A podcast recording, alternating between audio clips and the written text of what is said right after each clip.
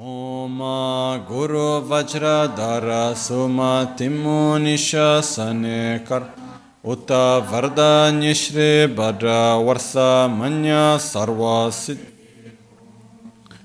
ओम गुरु वज्रधर सुमतिमो निशासने कर उत वरदान्य श्री भद्र वर्ष मन्य सर्वसिद्धि हूँ ओम गुरु वज्रधर सुमतिमो निशासने कर्म उत वरदान्य श्री भद्र वर्ष मन्य सर्वसिद्धि हूँ ओम गुरु वज्रधर सुमतिमो निशासने कर्म उत वरदान्य श्री भद्र वर्ष मन्य सर्व Siddhi Hung Hung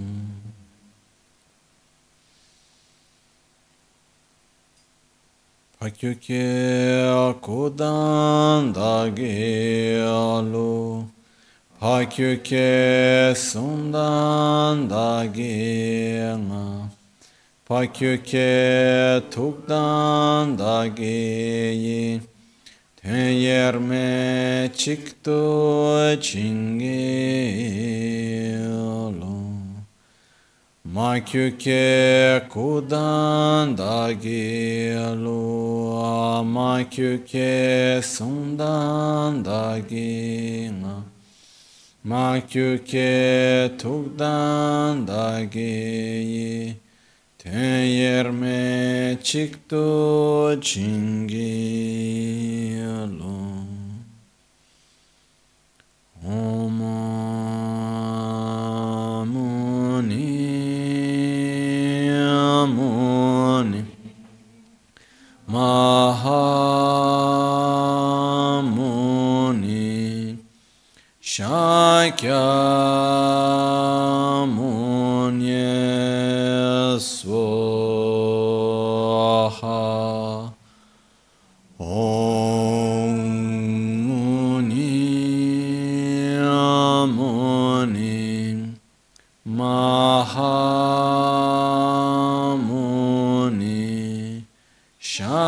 ja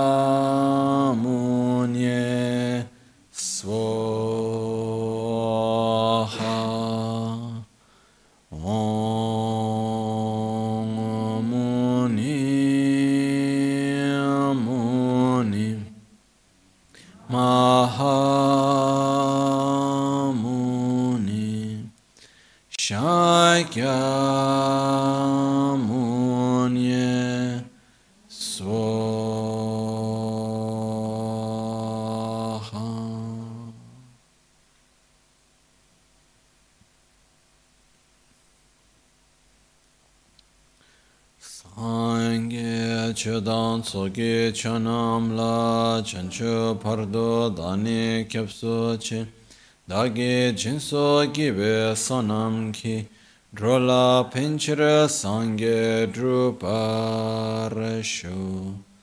Sangye chodan soge chanam la chancho pardo dani kyapso che dagi jinso gibe sonam ki drola pinchira sangye druparasho sangye chodan tsogi chonam la chancho pardo dani kyapsu chi. Dagi jinso gibe sonam ki drola pinchira sangye druparasho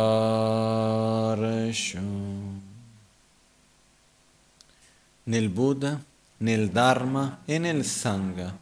Prendo rifugio fino all'illuminazione. Con la pratica della generosità e delle altre perfezioni, possa io ottenere lo stato di Buddha per il beneficio di tutti gli esseri senzienti.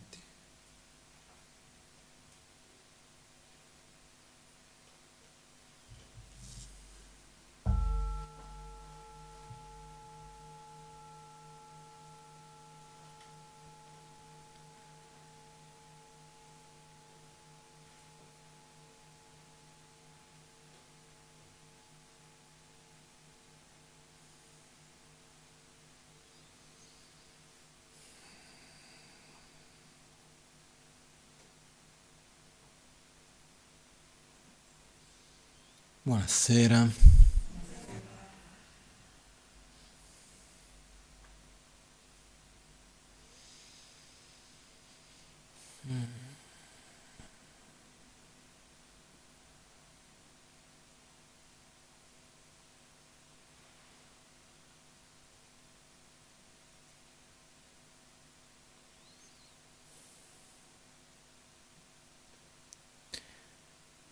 Pumbo nga la takpe nga tsam, nga tsam.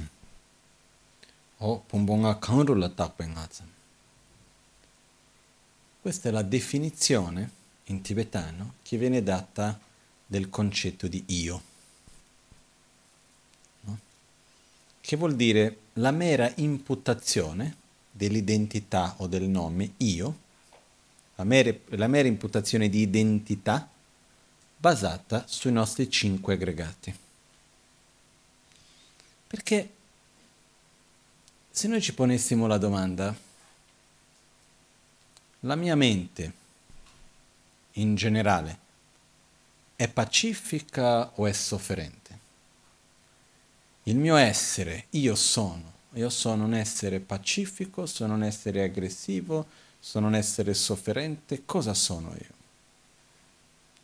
Quando noi puntiamo il dito addosso a un'altra persona, di solito è più facile alla fine mettere un'etichetta e dire è così e cos'ha, però pensando a noi stessi, no? Io cosa sono? Abbiamo momenti pacifici? Sì. Abbiamo momenti gioiosi? Anche. Abbiamo momenti sofferenti?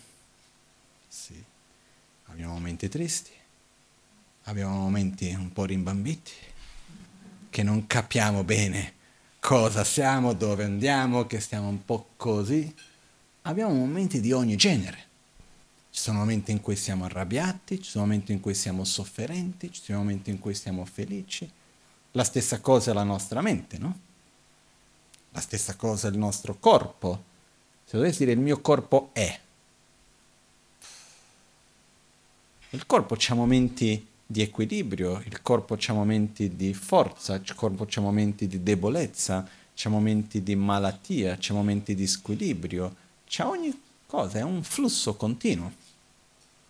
E così è la nostra mente o no? Non so se vi è mai capitato di avere la mente in uno stato e rimanere in quello stato continuo.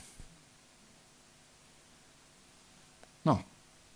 Perciò noi po- difficilmente possiamo dire la mia mente è pacifica, la mia mente è un casino, scusate il termine, nel senso che è un flusso continuo dove interagisce con il tutto in questa interazione ha momenti di pace, momenti di gioia, momenti di tristezza, momenti di attrazione, di avversione, di ogni cosa. È un flusso continuo. E così è anche il nostro corpo. E il nostro essere, io, e anche l'essere è anche qualcosa che è continuamente in trasformazione, è un flusso continuo. No? Purtroppo in questo nostro, chiamiamo così, flusso, in questa trasformazione, più cerchiamo uno estremo, più ci porta verso l'altro estremo. È un po' come quando giochiamo un po' all'altalena, no? Più si spinge verso una parte, più dopo ci porta verso l'altra. Un po' come un pendolo, nello stesso modo. No? più abbiamo delle esperienze di attrazione, di sensazioni forti di piacere, la nostra tendenza è dopo anche di sentire delle sensazioni forti di sofferenza dall'altra parte anche. Comunque sia, il punto non è questo, il punto è che io non sono triste, io non sono felice, io non sono un essere così o un essere cos'è. Io sono un flusso di pensieri, di sentimenti, di stati d'animo, stati fisici, eccetera, continuo. Tutti noi siamo così. Quindi anche quando noi ci troviamo davanti a un'altra persona, prima di puntare il dito e dire quella persona è, intesa nel concetto di generalizzare la persona e dire che mettere un'etichetta e dire quella persona è così. Noi dobbiamo più che altro dire quella persona manifesta uno stato di rabbia. Magari a me quella manifestazione di rabbia non mi fa bene e vorrei che quella persona non manifestasse più quella rabbia, non sentissi più quella rabbia. Però è molto diverso il fatto di riconoscere che un comportamento fisico, verbale o mentale di una persona è una cosa da evitare, è una cosa da cambiare, eccetera, e invece dire che è la persona che è cattiva che va cambiata. Non so se è chiara la differenza. Perché alla fine la persona che cos'è? È un continuo flusso. Ci sono momenti in cui manifesta in un modo, momenti in cui manifesta in un altro e dipende da dove noi guardiamo, no? Quindi la stessa persona può essere vista come un essere meraviglioso da alcuni e un essere terribile da altri. Perché dipende da quale prospettiva ognuno guarda. Perché tutti noi abbiamo diverse manifestazioni continuamente. La nostra tendenza è quella di relazionarci con ogni cosa, con ogni oggetto di percezione e quindi incluso anche le altre persone e anche noi stessi, addirittura, noi ci relazioniamo con ogni cosa tramite una cosiddetta immagine generalizzata, un significato generalizzato, che vuol dire tramite un concetto che noi andiamo a creare, una cosiddetta immagine mentale. No? Quindi, come posso dire? In altre parole, noi ci relazioniamo con un mondo in movimento tramite fotografie statiche. Okay. Perciò io ti conosco e ti vedo in un momento di gioia e ti faccio una foto. Clic. E tu sei una persona gioiosa. Domani qualcuno incontra qualcuno, ah perché quella persona, no, quella persona è persona lascia stare, sempre nervosa, triste, ma come? È una persona gioiosa, perché la fotografia che io ho è in, della mia percezione di quel momento lì. Che poi ricordiamoci una cosa, chi fa la foto non è tanto l'oggetto, ma principalmente il fotografo anche. Eh? La prospettiva, è il fotografo che sceglie l'apertura, la luce, la velocità, i filtri, no? Anche nei tempi moderni con i cellulari sono tutti filtri, no? Anche un po' nel vecchio stile anche c'erano i filtri da mettere davanti alle lenti, però quella è una cosa che non tanti utilizzavano, ormai i filtri è più... Però immaginiamo che abbiamo queste macchine fotografiche che si possono mettere 1500 filtri diversi, chi è che sceglie il filtro? Chi fa la foto o chi viene fotografato?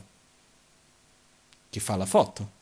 Quindi noi vediamo una persona e facciamo una fotografia. Non solo facciamo noi la fotografia di quel momento, però aggiungiamo tutti i nostri filtri. E noi crediamo dopo che quella sia la persona. Poi passa il tempo, ritroviamo la persona, noi crediamo di vedere chi? Quella foto lì vogliamo incontrare e noi andiamo a generalizzare la persona tramite quella foto lì. Quindi se io ho una persona che ha un comportamento aggressivo, per esempio, io mi relaziono in un momento nel quale la persona ha un comportamento aggressivo. La nostra tendenza non è di dire, ah guarda, tu sei una cosa, il tuo comportamento è un'altra. Vorrei che sarebbe meglio se tu non avessi più questo comportamento. Il comportamento è da cambiare, però tu sei da aiutare. Saper distinguere la persona, l'essere, dal comportamento fisico, verbale, mentale. Non so se è chiara questa distinzione. Noi di solito non facciamo questa distinzione. Però, quando non facciamo questa distinzione, un'altra volta cosa succede? Abbiamo la fotografia e poi crediamo che la persona sia così. Quindi se io ho fatto una foto di una cosa di attrazione, di bellezza che mi piace, sarò attratto. E quando la persona avrà dei comportamenti che non corrispondono a quell'immagine, a quella fotografia che io ho fatto, io non mi troverò bene, dirò che la persona è cambiata, che c'è qualcosa che non va, ma come mai, ma non eri così, c'è qualcosa che non funziona e andiamo a generare un conflitto. Quando io mi trovo davanti a un'altra persona che ha un'altra fotografia della stessa, possiamo entrare in conflitto perché io credo che sia in un modo, tu credi che sia in un altro. E poi un altro discorso ancora, se io ho fatto una fotografia bella, io voglio, io genero attrazione verso la persona in generale. Se faccio una fotografia brutta, genero avversione verso la persona. Ok?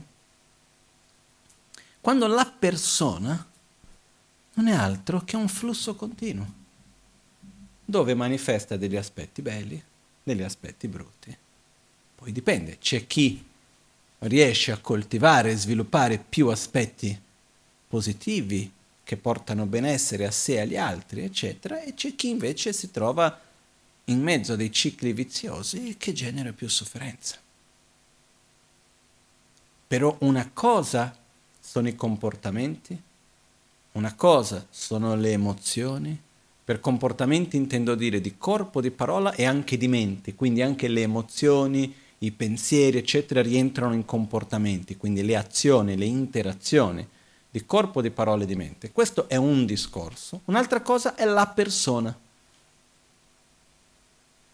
Perché la persona è un insieme, non è un momento piuttosto che un altro.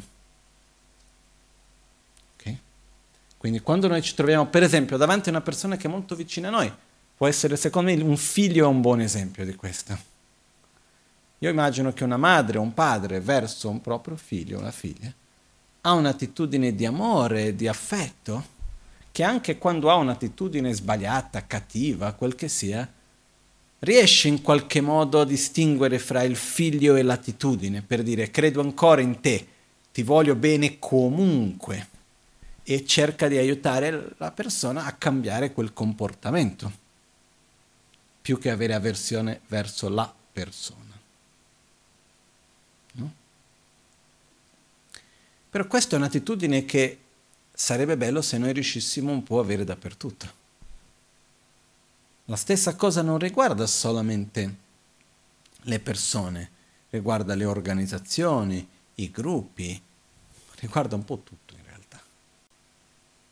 Ogni cosa c'è il momento in cui noi ci relazioniamo, c'è il modo in cui noi ci relazioniamo, tutta la realtà che ci circonda è costantemente in movimento e viene vissuta in un modo diverso a secondo di chi, di come e quando lo vive.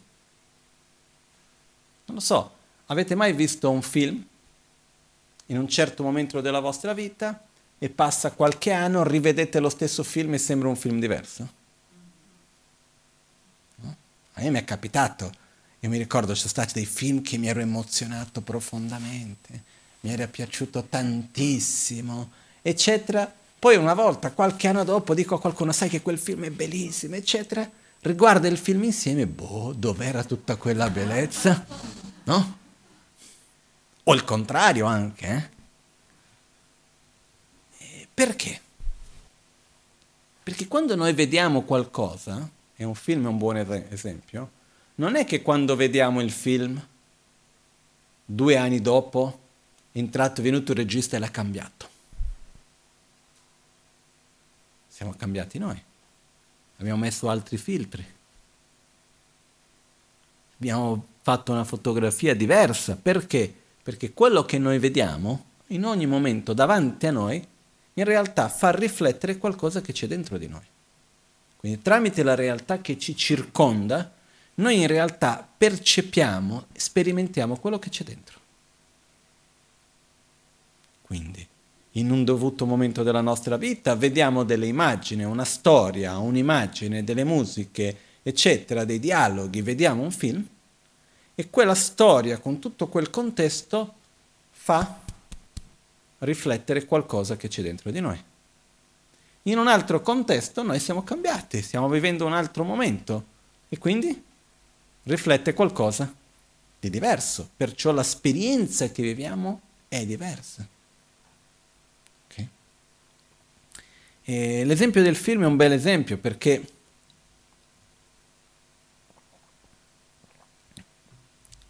è abbastanza permanente, anche se è un fenomeno impermanente, no? Però in qualche modo non è che da una volta all'altra è cambiato chissà che cosa, no? Però sono le stesse immagini, con gli stessi dialoghi, la stessa storia, che andiamo a rivedere tempo dopo, o riguardare lo stesso dipinto, eccetera. Noi siamo diversi e quindi lo viviamo in un modo diverso. Ed è estremamente importante per noi essere consapevoli di questo. Non solo concettualmente, ma ricordarci con una certa costanza, una frequenza, che quando noi incontriamo una persona, quando noi ascoltiamo una storia, ascoltiamo qualcosa, vediamo qualcuno, quello che noi stiamo vedendo è sì che io sto vedendo l'altro, però io sto anche vedendo un riflesso di me stesso. Questo sempre.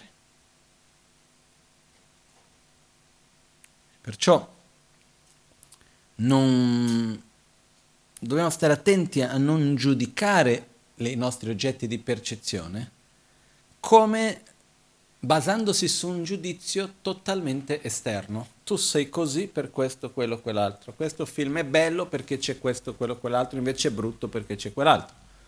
Non lo so, a me mi è già capitato delle persone che mi dicono oh, quello è un film bellissimo, lo guardo impossibile da vedere. No? Mi è capitato in particolare con un paio di volte amici che, sono, che lavorano nel mondo del cinema, eccetera, che mi hanno detto dei film che ho cominciato a guardare, ho detto ma siete pazzi, lasciamo stare. No. Ma non è che il film non è bello, è che a me non funziona. A me quel film fa risuonare dentro di me sentimenti che non c'ho voglia, come noia o altri sentimenti, dipende che cosa va a, a riflettere dentro di me quello che sto vedendo perché alla fine il potere è quello. Anche la stessa cosa nell'arte. Una volta discutevo con una cugina lontana, in realtà un'amica di mie cugine per essere più precisi, in una festa di famiglia, era una festa di famiglia da parte di mio padre, la parte ebrea, e stavamo in questa festa di famiglia un po' di anni fa, è capitato raramente che mi sono trovato in Brasile in questi momenti, e eravamo lì seduti, quei pranzi che uno non sa molto bene cosa dire, la cena, eravamo lì a un certo punto parlando un po' così. C'era questa ragazza molto intelligente d'altronde che faceva il lavoro di curatrice di musei, opere d'arte e queste cose qua. E un po' per discutere, piaceva dibattere, un po' ho lanciato un po' un dibattito, cosa ok? Ho detto, facciamo una cosa, definiscimi che cos'è l'arte. No? Cerchiamo di dare una definizione all'arte che parliamo l'arte di qua, l'arte di là, ma che cos'è l'arte? Che cosa definisce se una cosa è o non è arte? E l'unica definizione che io ho trovato in quel momento, riflettendo così, l'arte è la manifestazione creata dall'uomo, dall'essere umano, nella materia di sentimenti e concetti. Quindi io cerco di trasmettere dei concetti, dei sentimenti tramite una manifestazione nella materia. Quindi può essere un'immagine, può essere un suono, può essere qualunque cosa che viene lì per trasmettere. Però qual è la grande frustrazione dell'artista? Che l'artista crea tutta una cosa per trasmettere un qualcosa che l'altro non vede. Perché se l'arte è, tras- è il materializzare dei sentimenti e dei concetti, perché alla fine se noi dovessimo definire che l'arte riguarda un aspetto tecnico di bellezza, poi la bellezza è relativa, che cosa definisce quello che è e quello che non è? A quel punto vai in un museo di arte moderna, arte non c'è, dipende di quale museo, di che cosa. Io ho già visto delle cose che ho guardato. No? Non c'è anche un VC che è stato messo come opera d'arte o qualche anno fa hanno venduto a 150.000 euro una banana attaccata con uno scotch. Voglio dire, che cosa definisce che quello è arte o non è arte? Il valore che viene attribuito. Ma innanzitutto è che l'arte è la capacità che ha l'essere umano di trasmettere concetti e sentimenti tramite la materia. Però, quando noi vediamo un dipinto, no? vediamo questa immagine per esempio, che cosa vediamo noi?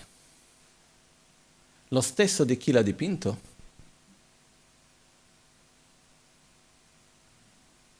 Probabilmente no. no. Per esempio, guardiamo un dipinto, vediamo che c'è il sole e la luna. Sai che anche voi che siete di lì davanti c'è un dipinto anche col sole e la luna o no? Non c'è, quello di qua c'è invece, ok. C'è il sole e la luna, lo immaginate comunque. Uh, c'è il sole e la luna. Uno può guardare e dire ok, c'è il sole e luna, appunto, finisce lì. No? Invece, cosa vuol dire che quando c'è l'immagine nelle tanche, nei dipinti sacri, c'è il sole e la luna, rappresenta l'equilibrio fra il maschile e il femminile. Rappresenta la luna piena le qualità sviluppate al loro massimo potenziale di amore e compassione. Insieme con il sole rappresentando la saggezza che penetra ogni fenomeno, percepe la capacità di percepire ogni fenomeno nella sua vera natura. Perciò dipende quando noi vediamo qualcosa, che cosa il valore che andiamo ad attribuire, che cosa quell'oggetto fa riflettere dentro di noi. Questa immagine è l'immagine del decimo Pancellama, che fu uno dei maestri di Lama Ganchen, una delle persone più importanti nella storia moderna del buddismo, eh, che a me mi ispira profondamente. Quindi quello che vediamo in realtà non sono altro che colori e forme alle quali noi andiamo a riflettere qualcosa dentro. Però questo è con tutto. E siamo consapevoli di questo o no? Di solito, no. La nostra tendenza è di vedere il mondo con tutti i nostri, facciamo la nostra fotografia, aggiungiamo tutti i filtri che c'è nel momento e chiediamo che crediamo che quella sia la realtà.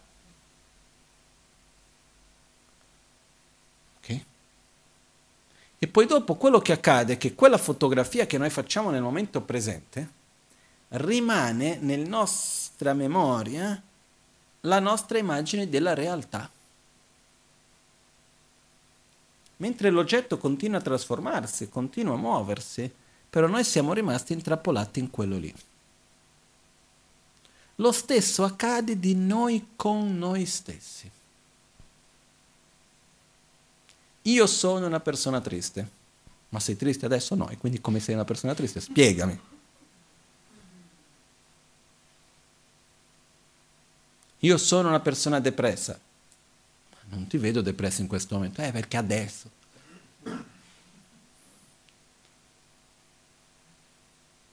Però noi ci diamo delle etichette, noi facciamo delle autofoto dei, dei selfie, no? L'altro giorno ero in montagna a camminare, ho sentito una frase di qualcuno che ha chiesto, ti stai, ti stai selfiando? No, no. Ho detto, adesso abbiamo anche il verbo selfiare. Comunque sia, noi, se noi utilizziamo questo termine, facciamo le fotografie del mondo e facciamo anche i selfie. No? Che poi per me è un po', scusi che apro e chiudo parentesi, però è un po' il colmo dell'individualismo e dell'egoismo farsi le foto a se stessi, no? questo però è un problema mio quello, però lasciamo stare. Uh, comunque, noi così come noi facciamo le fotografie del mondo e aggiungiamo tutti i filtri, facciamo anche le fotografie di noi stessi e anche lì mettiamo dei filtri prendendo la metafora che poi è abbastanza realistica, funziona abbastanza bene, non lo so se avete mai inviato una foto a qualcuno di voi stessi aggiungendo dei filtri. Io ho già visto questa cosa. Qualche volta ho visto una persona manda una foto. Io uso poco il cellulare e le, le medie sociali non li uso. Però qualche volta mi è capitato di vedere una foto che ricevo di qualcuno. Dico, ma c'è qualcosa che non va. No, ma... Poi guardi bene si fanno questi filtri strani, no? La pelle diventa che toglie le rughe piuttosto che... Che... Ma che cosa vuol dire? Che chi vuoi ingannare, no? Che poi la vede la persona il giorno dopo, non è che non l'hai mai vista nella tua vita, no? Fosse qualcuno che io non avrebbe mai incontrato, mando una foto un po' diversa, qualcosa, e quindi vuoi passare un'immagine ma uno fa quello con se stesso. Okay? Ma non solo in questo caso che è quasi una metafora, che però è abbastanza concreta, ma noi facciamo delle foto di noi stessi nei dovuti momenti della nostra vita, con il filtro della nostra percezione di quel momento lì. E quello che accade è che però il tempo passa, anche i secondi se per quello, e noi cambiamo però rimaniamo intrappolati in quella fotografia lì. Ah, io sono così. Magari ci è già capitato nella vostra vita, immagino che sì, che uno rimane attaccato a una certa immagine di se stesso che poi non corrisponde più con la realtà nel momento presente. E uno si trova un po' in conflitto, ma io sono questo che sto vivendo o sono quello che credo di essere? Può essere per esempio a me mi piace l'acqua, mi piace tantissimo l'acqua, eccetera, eccetera. A un certo punto mi succede che sono davanti all'acqua e non ho l'attrazione che avevo prima. E vedo che questo non succede una volta o due volte. Passa un po' di tempo e comunque non ho più l'attrazione che avevo prima l'acqua. E quindi mi chiedo, ma a me mi piace l'acqua o non mi piace l'acqua? Perché io ho l'immagine di me stesso che a me piace, però non mi sta piacendo. Quindi o c'è qualcosa che non va con me adesso, o io non sono più quello che ero. Cos'è? Ma così come mille altre cose. Eh? Io sono una persona triste e rimango con l'idea che sono triste. A un certo punto mi sento felice. C'è qualcosa che non va. Io non posso star felice, io sono una persona triste che al di là degli scherzi, ma è serio. Non lo so se avete mai vissuto qualcosa di simile. Perciò noi rimaniamo intrappolati in questa immagine e dopo facciamo fatica ad andare avanti. La realtà è che noi non siamo una persona né triste né felice, siamo semplicemente una persona che è fatta di corpo e di mente la mente è fatta di sensazioni, è fatta di emozioni, è fatta di ricordi, è fatta di proiezioni, è fatta di aspettative, è fatta di discernimento. E tutto questo è costantemente in movimento e trasformazione.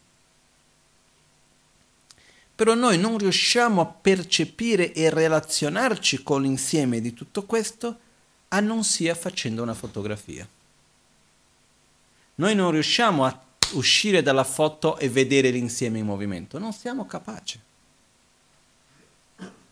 È come se tutto passasse così veloce che non riusciamo a vedere quello che accade, riusciamo solo a percepire facendo una foto e beccando quell'istante. Non so se è chiaro questo concetto.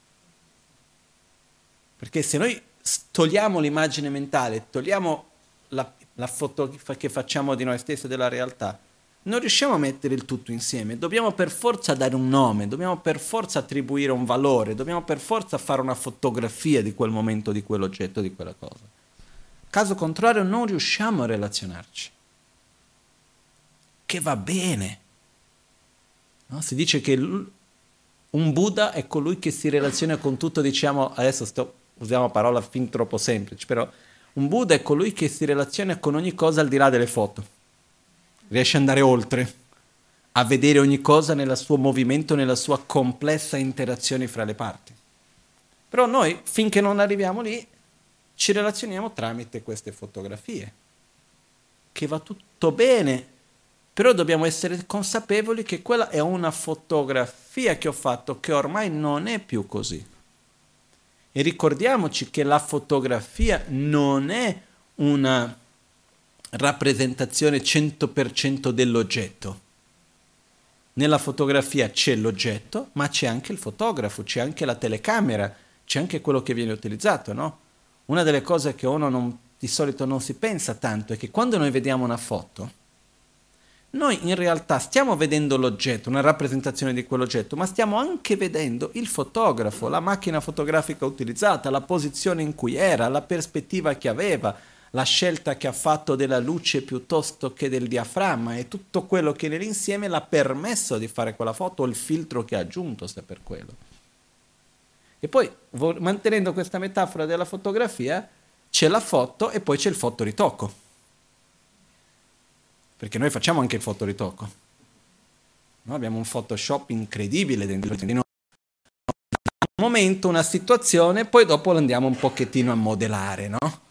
Un po' più lungo di qua, un po' di là, aggiungiamo. Quante volte che non abbiamo vissuto una situazione, poi invece abbiamo mischiato la nostra esperienza con le nostre aspettative, la nostra immaginazione, con quello che un altro ci ha raccontato e abbiamo creato una cosa nuova. O no? E poi ci relazioniamo con quello. Io ho delle memorie della mia infanzia, alcune credo che sono memorie effettive e altre io sono sicuro che ho mischiato le mie memorie con i racconti che mi hanno detto di mia madre piuttosto che, sono sicurissimo di quello. No? Ci sono alcune immagini che sono sicuro che è una mia memoria, però ci sono tante altre che faccio fatica veramente a dire. Eh? Quanto sia la foto che ho fatto, quanto è quello che ho messo col Photoshop dopo che l'ho messo a posto. Eh? Quindi questo che cosa vuol dire? Che noi ci relazioniamo con la realtà tramite il valore che noi stessi andiamo ad attribuire costantemente. E dobbiamo essere consapevoli di questo, per riuscire a relazionarci con un po' più di armonia. Perché il punto non è che la persona va bene, la persona non va bene, che l'oggetto va bene, che l'oggetto non va bene, che questo va bene, che quello non va bene. Il punto è come io vado a interagire con quella persona. Il punto è che in quel momento ho avuto questa manifestazione, che però è costantemente in trasformazione, e come posso fare io a interagire per aiutare a non ripetere più quel comportamento piuttosto che avere un altro. Quindi nel nostro proprio riguardo succede lo stesso.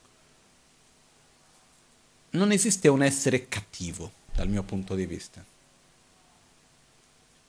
Esistono esseri che hanno delle abitudini. Alcune sono abitudini che creano un'interdipendenza più positiva e altre abitudini che creano un'interdipendenza di più sofferenza e conflitto.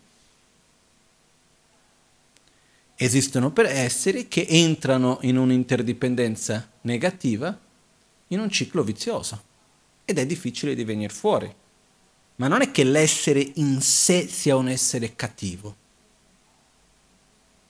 Si trova in un momento di un ciclo di, possiamo dire, abitudini, un ciclo di azioni fisiche, verbali, mentali negative. Quello sicuro c'è. Ma questo non vuol dire che l'essere è cattivo o che l'essere è buono. Perché se l'essere fosse cattivo, non potrebbe mai non esserlo più. Perché l'unico modo per non essere più cattivo vorrebbe dire non esistere più. È chiaro questo? Quell'essere ha un'abitudine cattiva. Le abitudini si cambiano.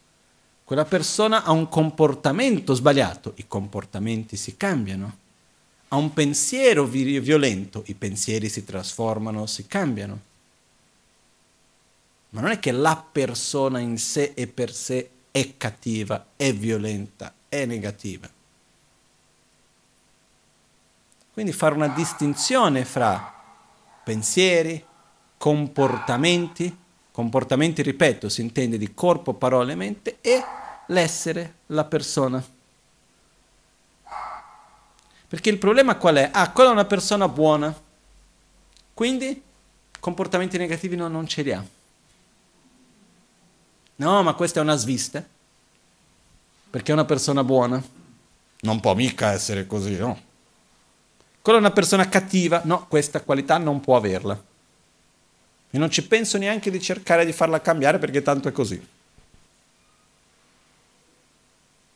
Però la realtà è che tutti noi siamo esseri interdipendenti, siamo esseri che costantemente stiamo interagendo con ogni cosa, con ogni persona, con ogni situazione. In questa interazione ci trasformiamo. Il punto è creare un'interazione che sia virtuosa e cercare di diminuire quelle interazioni che sono negative. Anche perché c'è qualcosa che ho percepito in questi ultimi tempi che non avevo mai pensato prima. Perché io, nella mia vita ci sono stati alcuni grandi eventi, no? però in questo ultimo periodo è successo uno degli eventi più forti della mia vita, che è quando mio maestro, Lama Ganche Rinpoche, maestro di tantissimi di noi, ha lasciato il suo corpo. Quello è un evento forte nella vita di tanti di noi, nella mia assolutamente sì. E poi anche dal punto di vista sociale, come centro Kumpelama Ganchen, Albagnano, Milano, eccetera, la mancanza della Ganchen è un evento molto forte, e anche da un punto di vista come società, questa pandemia che stiamo vivendo del coronavirus, eccetera, anche questo è un evento forte. No? Però quello che mi sono accorto, che non avevo mai pensato prima, è che grandi eventi non creano grandi cambiamenti. Non è perché è successa una cosa enorme che uno cambia. Uno continua uguale. Quello che crea grandi cambiamenti sono piccoli cambiamenti accumulati nel tempo. È quel comportamento giorno dopo giorno. Un grande evento può cambiare la direzione che uno prende.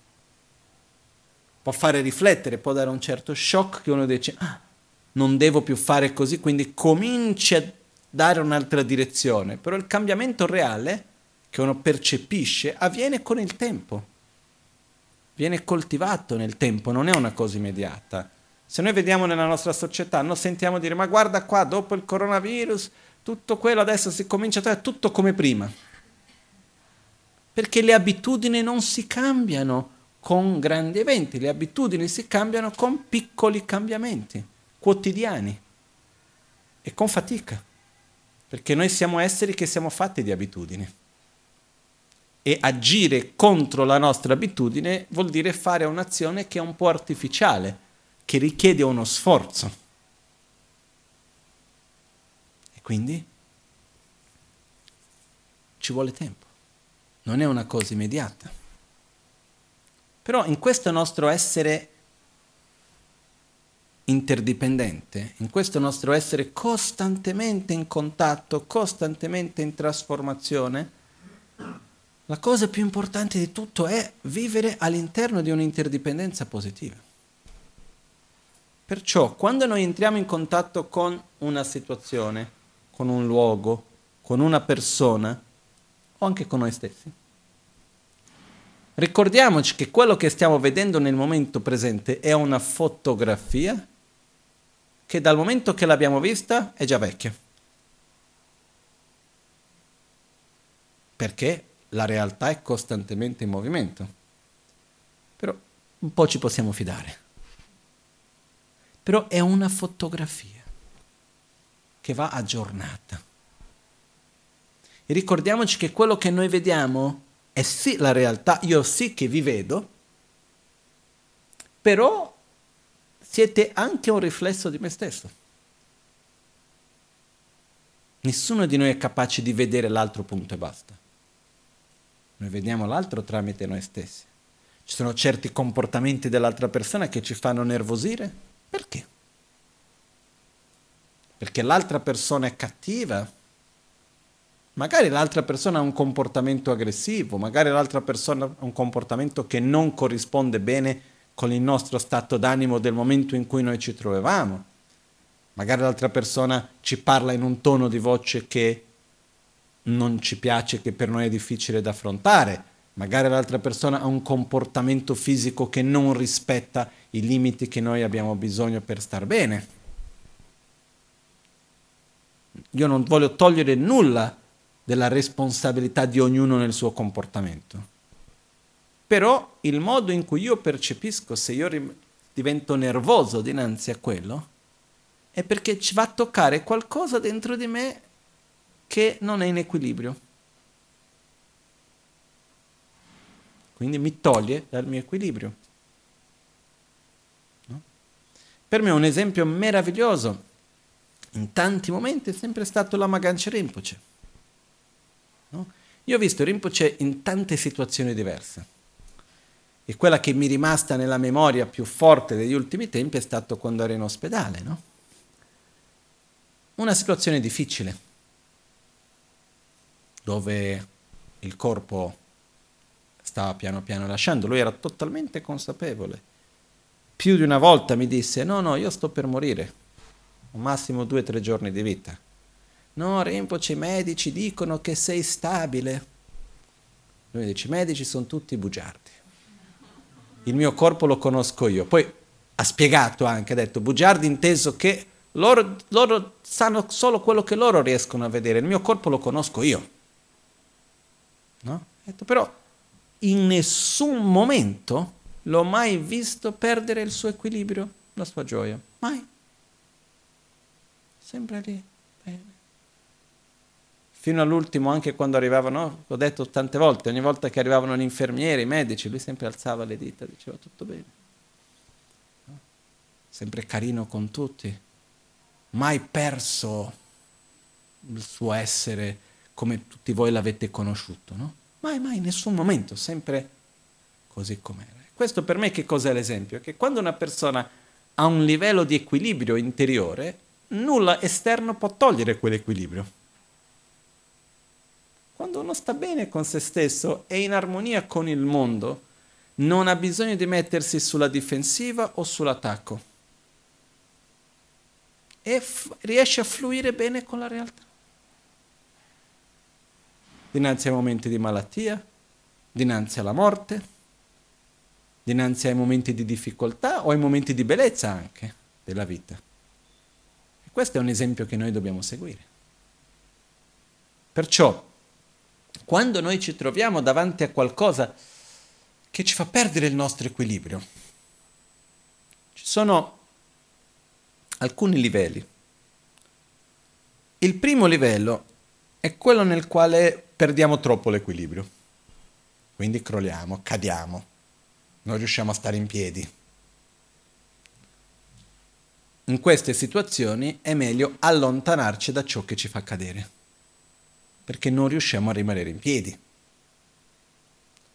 Per, quindi se c'è una situazione che io non riesco a vivere in armonia e dinanzi a quella situazione io la vivo con tanta tristezza, con rabbia, con odio, con invidia, con sofferenza, con troppo malessere, la prima cosa che va fatta in questi casi è mantenere, creare spazio, creare una certa distanza non perché la situazione sia troppo cattiva, ma perché io non riesco a viverla.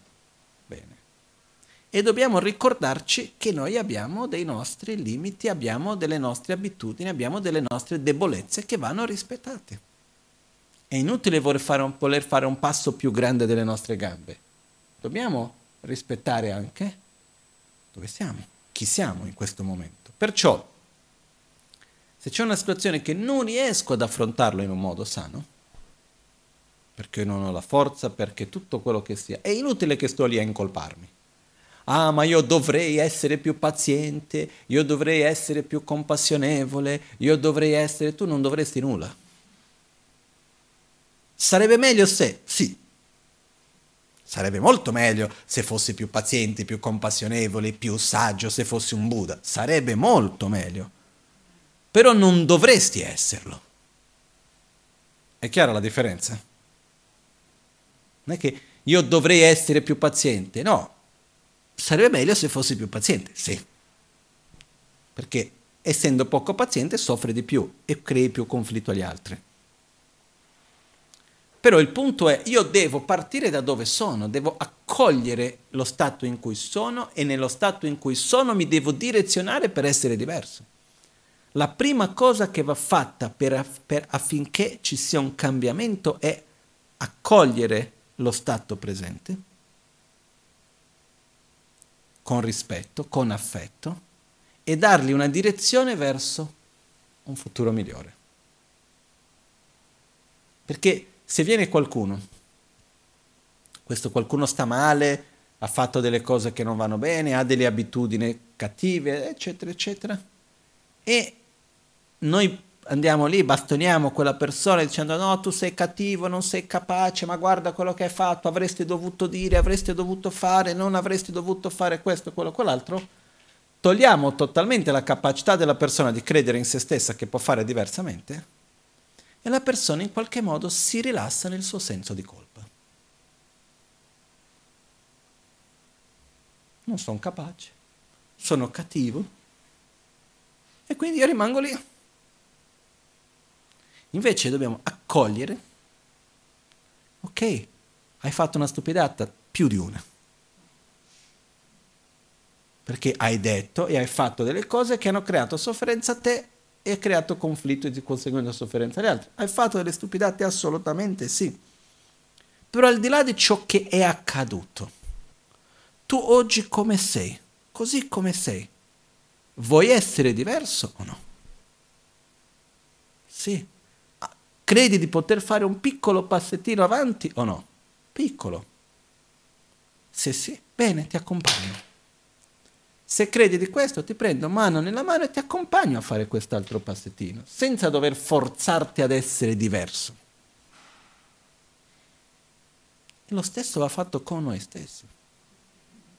Perché, ripetiamo, grandi eventi non creano grandi cambiamenti.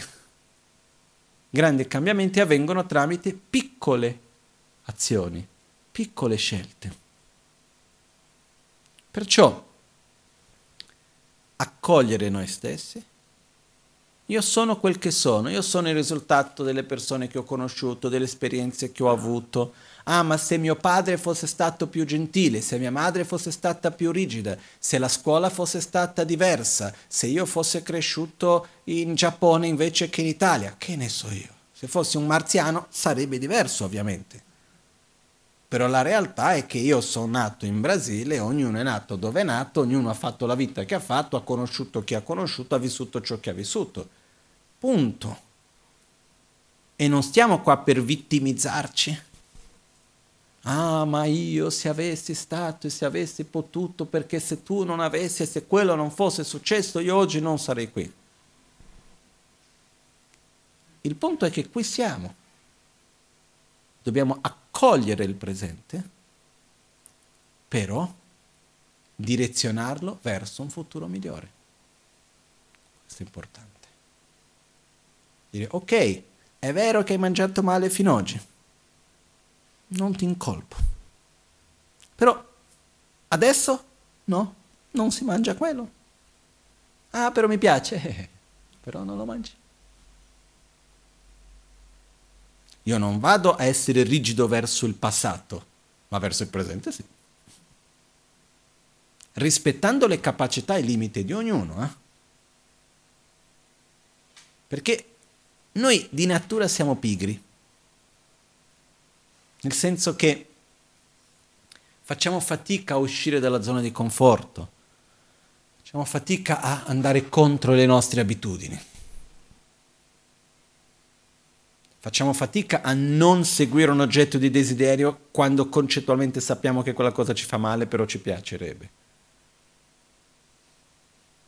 Facciamo fatica a fare qualcosa che concettualmente sappiamo che ci fa bene, però non ci piace. O no? Io faccio una fatica enorme a fare gli esercizi fisici. No, vi parlo con totale trasparenza, eh? ognuno ha le sue questo è un mio problema e man mano che passano gli anni la necessità aumenta. No? E mi faccio pure le scuse, eh? Mi trovo anche le scuse. Una volta sono andato da un fisioterapeuta per un problema che avevo all'anca, che ne so io che cos'era adesso. Una persona mi accompagna, era un amico, comunque questo gli fa la battuta, era un conoscente suo, gli fa la battuta, eh, di almeno tu all'ama di fare un po' di esercizi perché se no impossibile. E lui ha detto, eh ma sai che ha un buon tonus muscolare, perché chi è emozionalmente stabile ha un buon tonus muscolare, no? Ha detto, vedi, adesso mi ha dato pure la scusa. che non devo fare gli esercizi perché tanto le emozioni aiutano.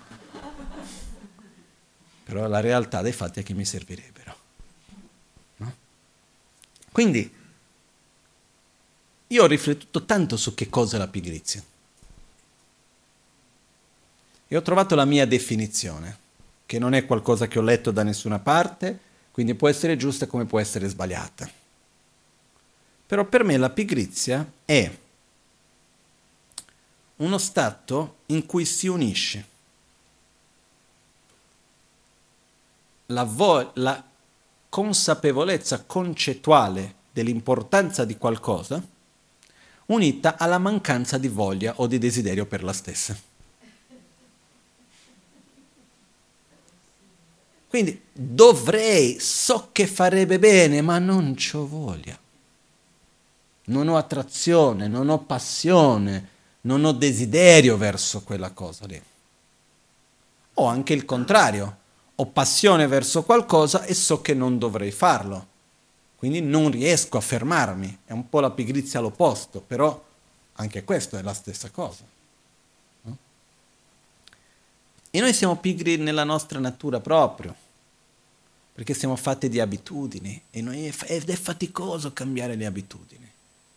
Però l'unico modo per, prendere, per cambiare direzione è uscendo leggermente dalla zona di conforto e facendo ciò che non ci viene spontaneo e non è necessariamente piacevole. Perché purtroppo abbiamo delle cap- abitudini che non necessariamente sono molto virtuose, positive. Perché quando si raggiunge uno stato nel quale uno stato di equilibrio, fisico, mentale, emozionale diventa l'abitudine, a quel punto eh, è l'abitudine, è facile. Per esempio, vedendo la Magancia, non ho mai visto la Magancia in dover mettere sforzo per essere gentile con qualcuno. Non ho mai visto me dover mettere sforzo per essere presente nel momento presente.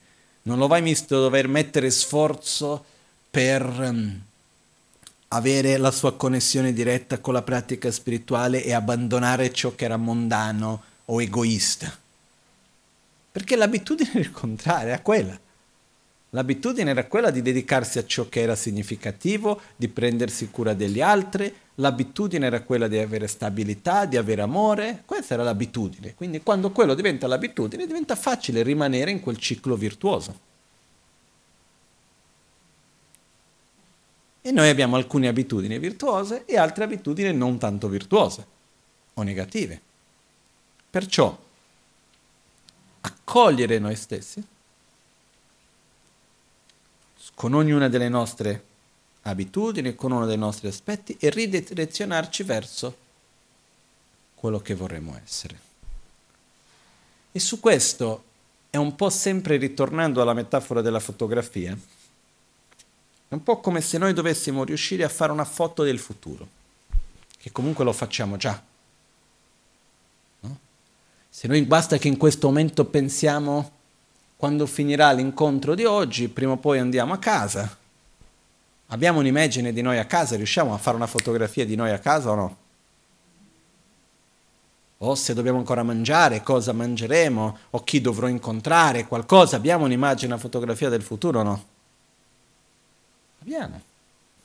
Perciò noi costantemente facciamo delle fotografie del futuro, che anche lì difficilmente corrispondono veramente, però a noi ci sembra che siamo sicuri quando corrisponde. Questo mi fa ricordare, apro e chiudo parentesi un attimino, una volta un, un conoscente mio, un amico, aveva avuto un incidente in aereo. Era un aereo piccolo, con la famiglia, l'aereo è caduto è caduto in mezzo al, a un prato, una cosa un po' per poco che non è stato veramente, come si può dire, tragica la cosa, perché quando è caduto l'aereo è riuscito a fermarsi, poi a un certo punto nel campo c'era, non era proprio liscio, c'era una salita, ha fatto che l'aereo risalisse ancora su, in mezzo c'erano degli animali, delle mucche, non so, che è andato sopra, poi è riuscito a ricadere Comunque ha avuto delle fortune enormi in mezzo alla sfortuna.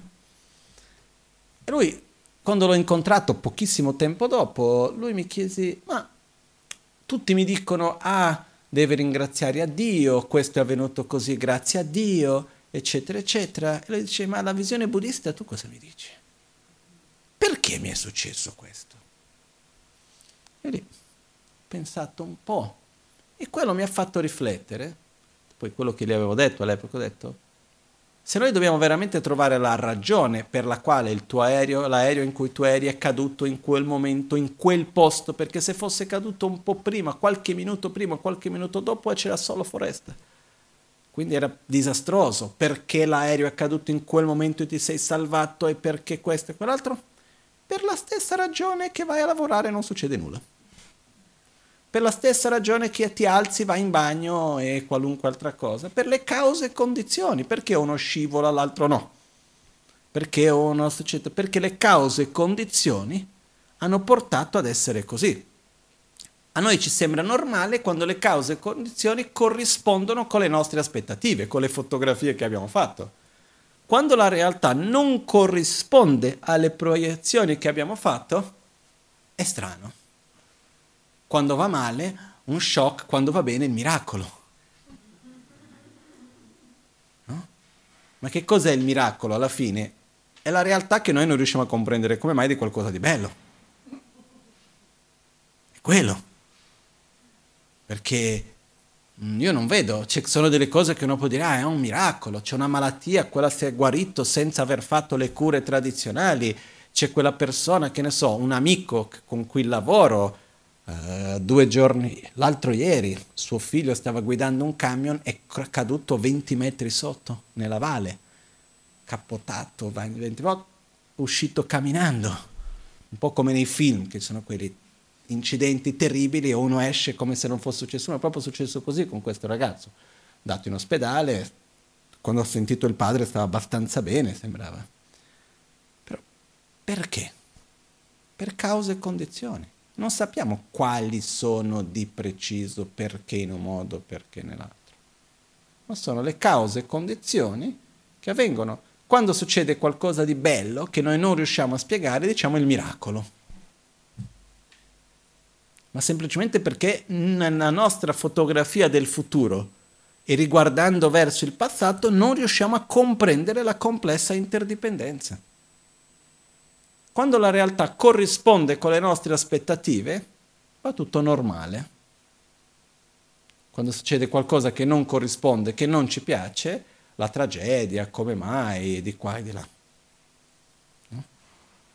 Però la realtà è che siamo costantemente in una realtà dove ogni cosa interagisce una con l'altra e noi riusciamo a vedere una piccola parte, facciamo una fotografia di una piccola parte. Quando noi fotografiamo verso il futuro, prendiamo una piccola parte e immaginiamo.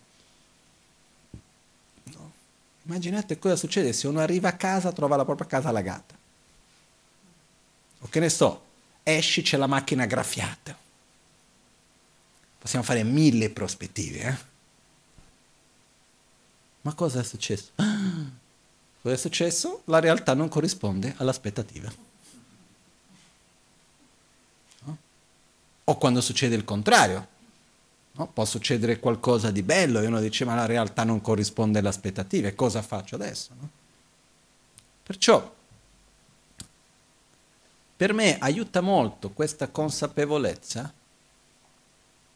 che sia noi stessi che ogni cosa che percepiamo sono costantemente in movimento di trasformazione e noi riusciamo a relazionarci con una piccola parte nell'insieme.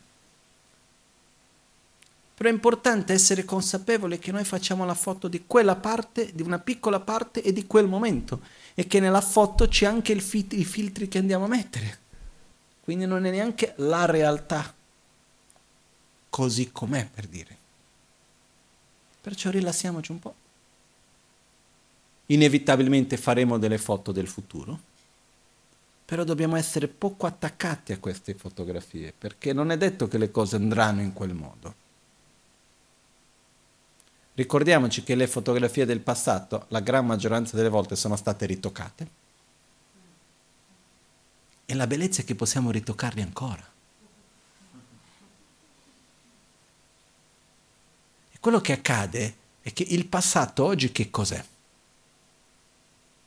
In gran parte la memoria. È fatto di due cose il passato. Le memorie, le fotografie che sono rimaste di ciò che è accaduto e la inerzia di quelle, di quelle azioni. Perché se io faccio qualcosa e mi dimentico, l'energia di quello che ho fatto, le interazioni che sono state create, continua.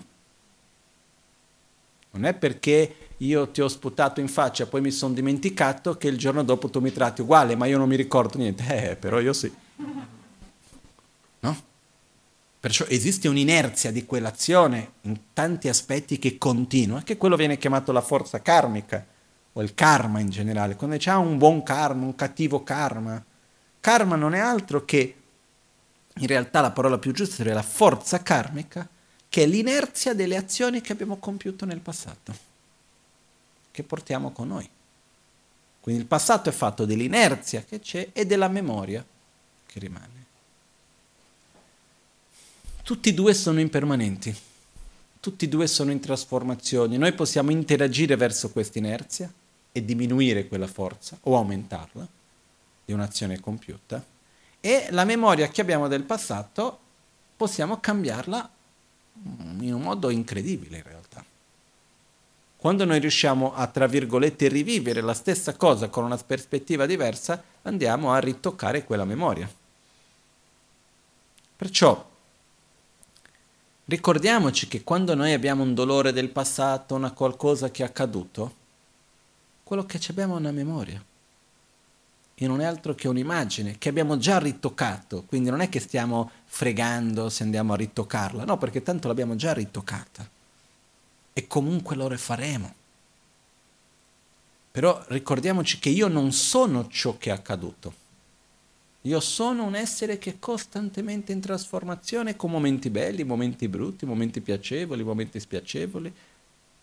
Sono quello, perciò non devo identificarmi in qualcosa che non sono io.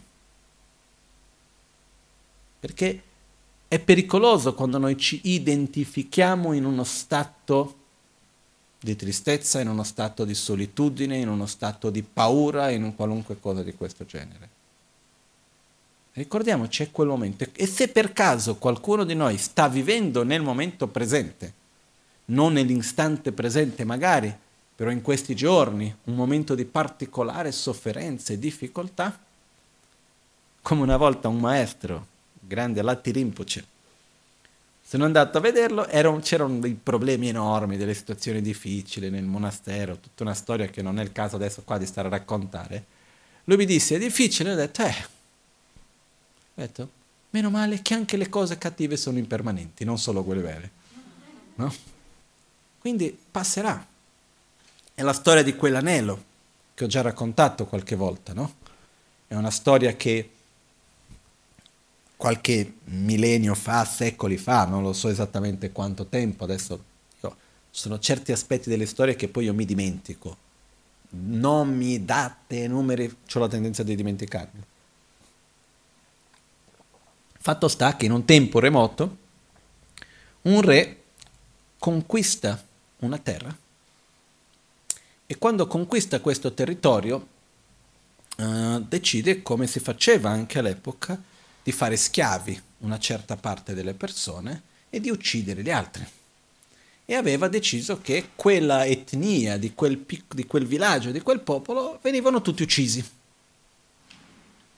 e quindi sono venuti, hanno fatto tutte le richieste per favore, non, uccide, non, non ucciderci di qua, di là, eccetera, eccetera. E alla fine questo re disse, ok, io vi do una possibilità. Avete fino all'alba di domani, questo tipo a quest'ora per dire, dice, o qualunque orario del giorno fosse cambiava poco, avete fino all'alba di domani per portarmi un regalo che ogni volta che starò male entrando in contatto con questo regalo mi sentirò meglio. Tutti i saggi si sono messi insieme di quell'etnia a parlare cosa facciamo, cosa gli possiamo regalare, che in qualunque momento che si senta male li possa aiutare, cosa possiamo fare di qua e di là.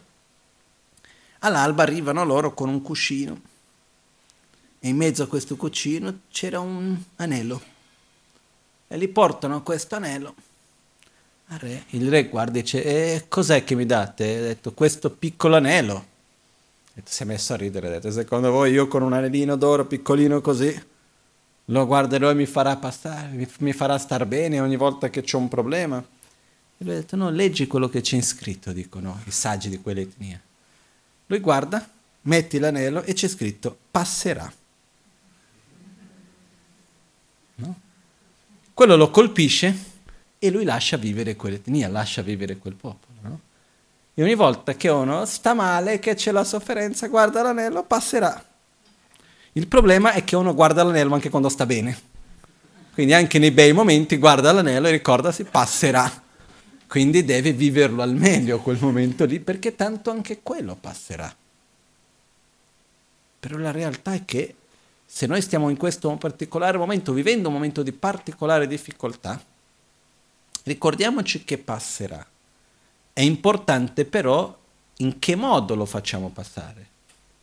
Perché io posso farlo passare andando a rinforzare di più le mie cattive abitudini, andando a rinforzare di più i miei traumi, andando a creare più conflitti, o posso farlo passare andando a indebolire queste cattive abitudini o creando delle nuove migliori abitudini. E qua ritorniamo al punto che avevamo aperto prima, che era quando abbiamo un momento di difficoltà che non abbiamo la forza per affrontarlo con maturità, dobbiamo prima di tutto allontanarci dall'oggetto. Se io ho tanta rabbia dinanzi a una situazione, non riesco a essere dinanzi a quella situazione senza arrabbiarmi, cosa faccio? Mi allontano dall'oggetto di rabbia.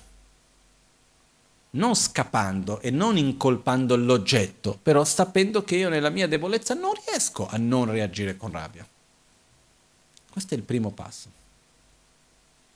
Secondo passo è quello nel quale io riesco a vedere la rabbia che sorge dentro di me, o la rabbia, o l'invidia, o la paura, o la tristezza, o l'insoddisfazione, ci sono tantissimi sentimenti diversi, tantissime abitudini interiori anche che vengono. Riesco a vederlo che si manifesta e quando vedo che si manifesta dentro di me non lo blocco e non lo seguo rimango lì fermo. E dico passerà. Possibilmente direziono la mia mente verso qualcosa che è un oggetto di rifugio per me, qualcosa che mi dà stabilità, la recitazione di un mantra, il proprio respiro, un'immagine che mi porta una particolare pace e gioia, qualcosa che mi va a collegare questo e quindi da quel momento ricordo passerà questa emozione. Io non sono quell'emozione lì quello non è altro che un'abitudine, io non sono quello. Non è la situazione, quello fa riflettere qualcosa di un'abitudine che c'è dentro di me e quello passerà. E così come viene, lo lasciamo passare. Perché io sono sicuro che tutti noi abbiamo già avuto delle forti emozioni nella nostra vita sia di attrazione che di avversione, di paura, di ogni genere. E ogni volta che una forte emozione si è manifestata, cosa è successo dopo? Prima o poi? È passata. Per il quanto era forte, difficile, eccetera. No? Io ho già visto persone in attacco di panico difficilissimi. Anche negli stati di ho già visto persone con stati di rabbia terrificanti di paura, di desiderio e di ogni cosa. Però non ho mai visto uno che ha avuto la rabbia o il desiderio ed è rimasto così, no? Rimane lì in quello stato, no? Quello mai visto. Quindi quando sorge, viene quell'ondata, lasciamo che viene, non lo blocchiamo, perché se lo blocchiamo è peggio. Quello che io ho visto è che quando viene, vengono queste emozioni, se noi cerchiamo di bloccarle, noi gli diamo energia, gli diamo attenzione e poi ci consumano ancora di più. Quindi sorge, non li blocchiamo e non li seguiamo. questa è la chiave. Come, cosa vuol dire seguire quell'emozione? Materializzarle tramite la parola e tramite le azioni. Quindi non vado a prendere delle decisioni, non vado ad agire, interagire tramite quell'emozione lì. No? L'esempio classico è la rabbia. Sento rabbia, non mentre ho quella rabbia che sorge dentro di me, non dico nulla, non prendo nessuna decisione, non faccio niente, aspetto. Non seguo fisicamente, non seguo verbalmente e non seguo mentalmente. Il primo livello è non seguirlo fisicamente, il secondo livello è non seguirlo verbalmente, il terzo livello è non seguirlo mentalmente. Magari stiamo nel primo livello e va bene riusciamo a non alzare la mano, ma non riusciamo a star zitti. Secondo livello, non alziamo la mano e stiamo zitti. Nella peggio ci mordiamo le labbra, mordiamo la lingua, ma stiamo zitti. Terzo livello, non ci lasciamo prendere neanche mentalmente. Non seguire mentalmente vuol dire non entrare in un dialogo interno con la rabbia ah perché questo è così, perché è vero, perché lui ha fatto così, perché in realtà avrebbe dovuto fare e quindi cerchiamo di giustificare quel sentimento e quell'aggressività, entriamo nell'immagine no perché quella persona lì si merita questa cosa piuttosto che quell'altro e uno entra in tutto un gioco, magari comincia anche a immaginare cose no? terribili. Perché non so se vi siete mai arrabbiati con qualcuno e avete immaginato di tutto e di più. Può succedere. Ok? Quindi questo vuol dire che uno si lascia prendere da quella rabbia. La stessa cosa dal desiderio. Avvicino un oggetto, ho attrazione verso quell'oggetto, l'oggetto può essere una situazione, può essere una persona, può essere un oggetto fisico, materiale, un riconoscimento. Mi avvicino a quell'oggetto di desiderio Magari riesco a trattenermi fisicamente che non mi lascio prendere da quel desiderio. Mi las- riesco a controllarmi verbalmente che non dico niente preso da quello, però mentalmente mi immagino di tutto e di più. Questo vuol dire che comunque mi lascio prendere da quell'emozione, mi lascio portare da quel veleno mentale. La pratica in questo caso è non lo blocco e non lo seguo e non vado a identificarmi in quell'emozione. Così come viene mi ricordo che passerà. Rimango dove sono e dico io sono una cosa, quell'emozione è un'altra, non devo identificarmi in quello e lo lascio passare. Le prime volte che cerchiamo di fare questo non riusciremo. Magari riusciamo per un po', poi cadiamo.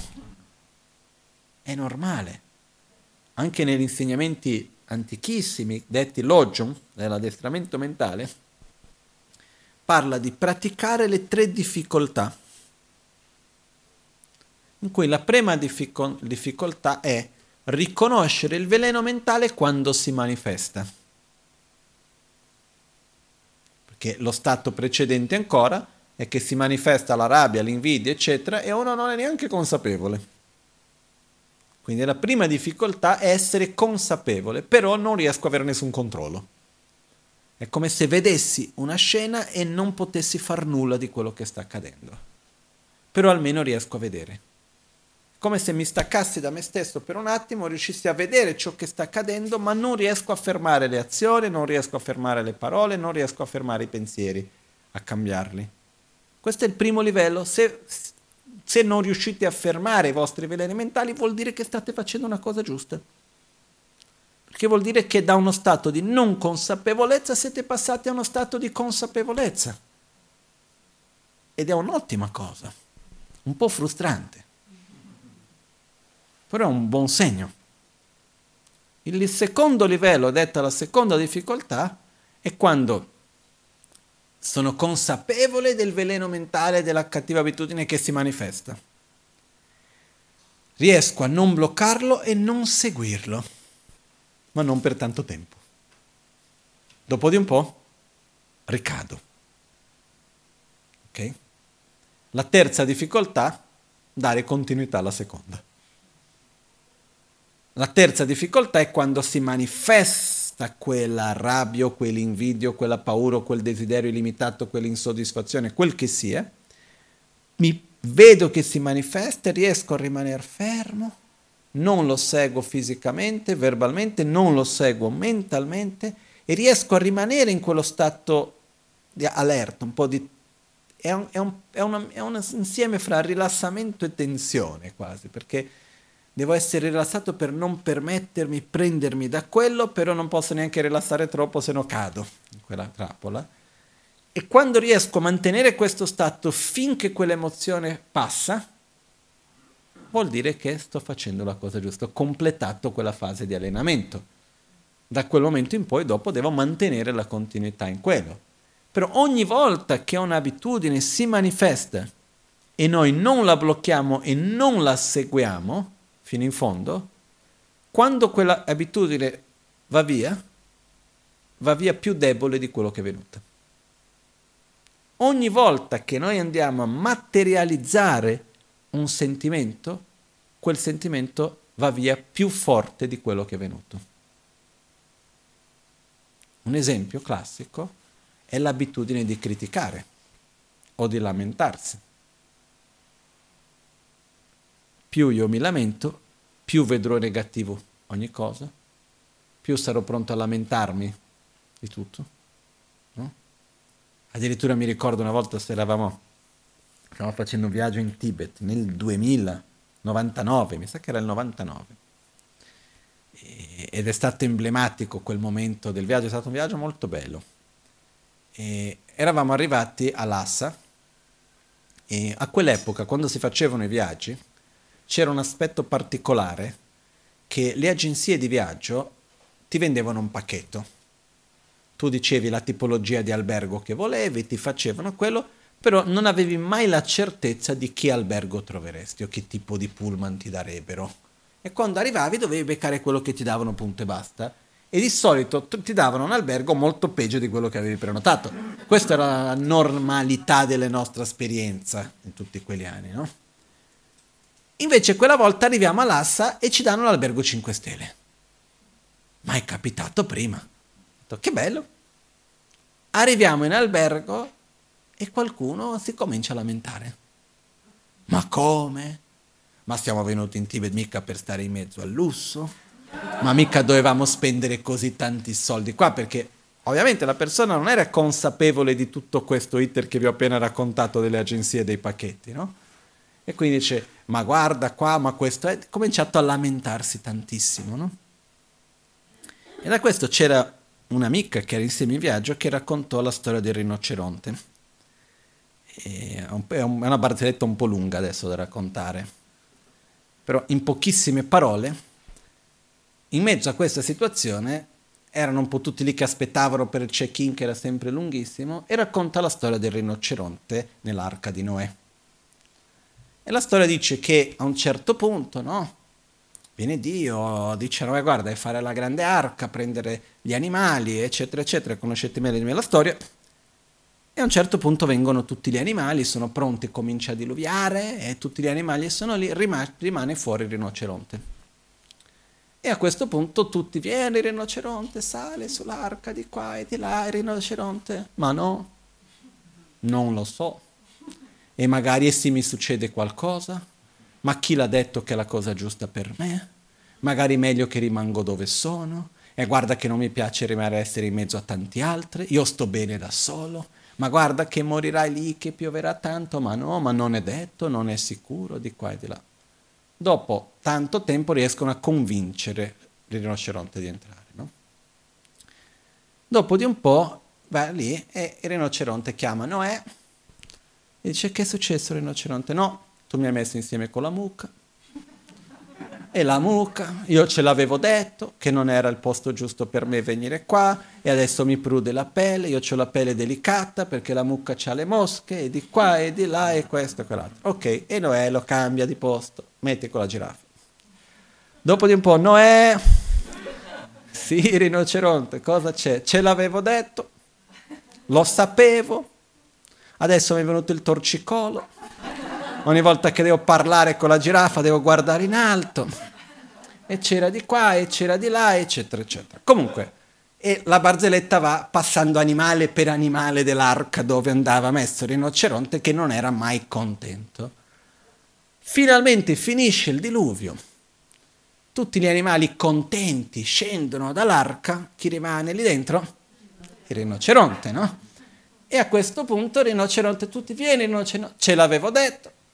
Adesso che io non volevo stare solo, adesso che finalmente sono solo, volete che io scendo? e Noè di qua, di là, e mentre era lì che cercavano di convincere, viene una mosca, si ferma sul sedere di rinoceronte e lui dice, lo sapevo, state già cominciando a spingere, no? Quindi, detta questa battuta quella volta lì, poi da una persona che sapeva raccontare benissimo con tutti i dettagli, nessuno più ha avuto il coraggio di essere rinoceronte del viaggio. No? E quello che accade è che, diciamo così, fare rinoceronte, come questa volta, lamentarsi, è un'abitudine. E quando uno entra in questa abitudine, vedi i difetti in ogni cosa. E quando uno ha l'abitudine di lamentarsi, è strano dirlo, però non si rilassa finché non trova qualcosa da criticare. Io ho visto questo diverse volte. Ho visto delle persone che era una situazione che andava tutto veramente bene, un momento particolare bello.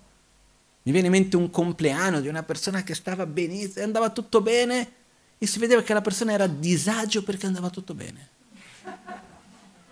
E finalmente quando trova qualcosa da lamentarsi e criticare, tu vedi che la persona sorride e si rilassa, no?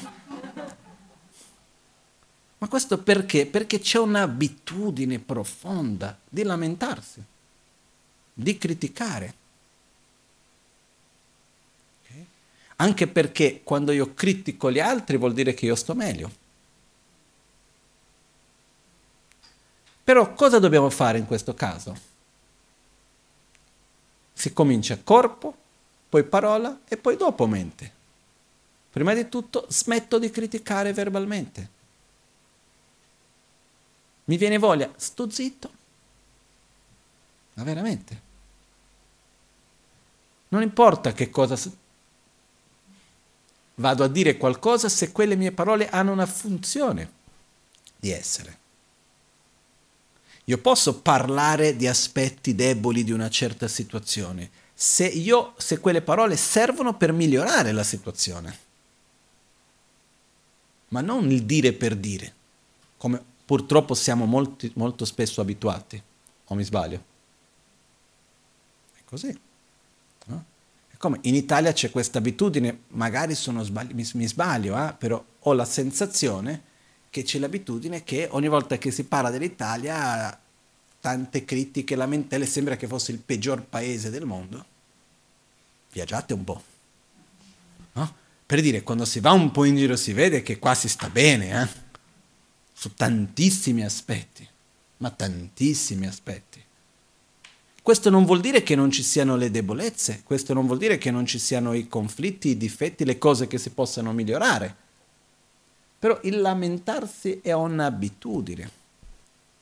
Perciò noi dobbiamo più che altro creare l'abitudine di guardare verso la soluzione. È un po' come quando le persone venivano dalla Magancia a lamentarsi dell'ospedale a Verbania. È già capitato alcune volte in passato che qualcuno andava, ah no, ah perché l'ospedale è qua, l'ospedale di lì. E la Magancia ha sempre risposto, è questo l'ospedale che usiamo? Sì. Then we make it better. C'è qualcosa che non va? Ok, cosa tu puoi fare per farlo meglio? In che modo che tu lo puoi migliorare?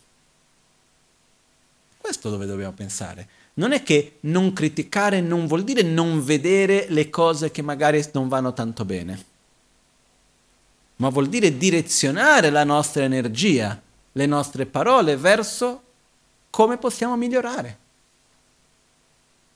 E se vediamo che non possiamo fare nulla, stiamo zitti. È faticoso. Magari sì. Però lo facciamo. Perché se no rimaniamo in questa abitudine. Ed è interessante da osservare, se voi per esempio cominciate a non uh, controllare più la critica, vedrete che quando, meno, uno, quando uno meno si aspetta è diventata un'abitudine, comincia a criticare un po' dappertutto in ogni contesto, mentre prima quell'abitudine non c'era.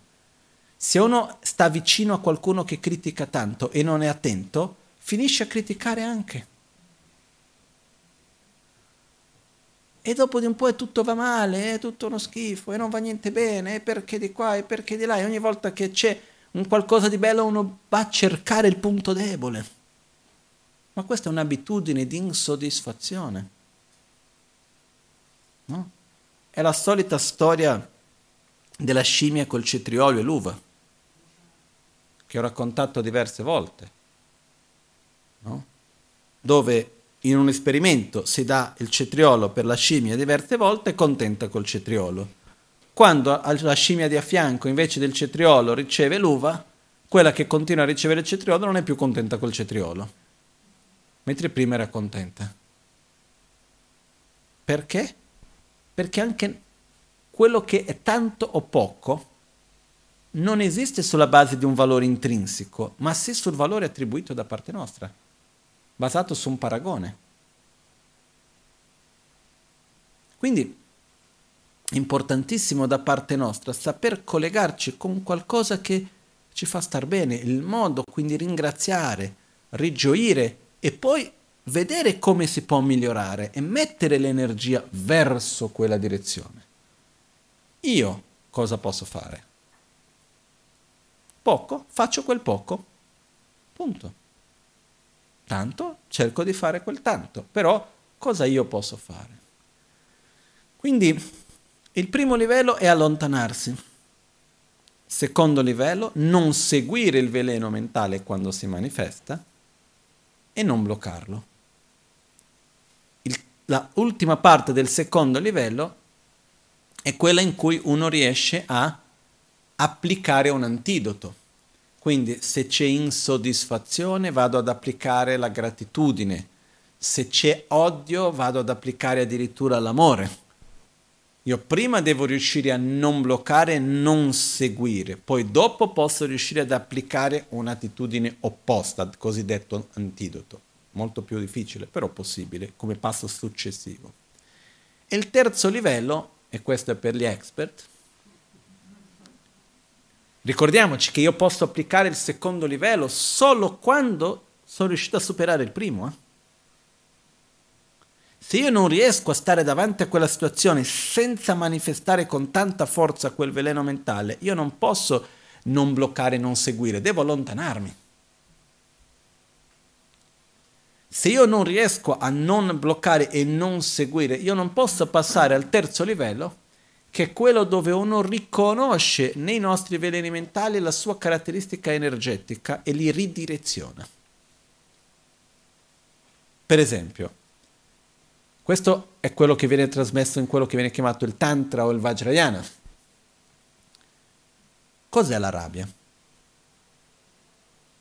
È una forte forza di avversione, di allontanare ciò che noi crediamo che sia la nostra causa di sofferenza. Quindi io ho una sensazione di sofferenza, se voi osservate, difficilmente uno sente rabbia e dove non c'è un collegamento con una sofferenza in qualche livello.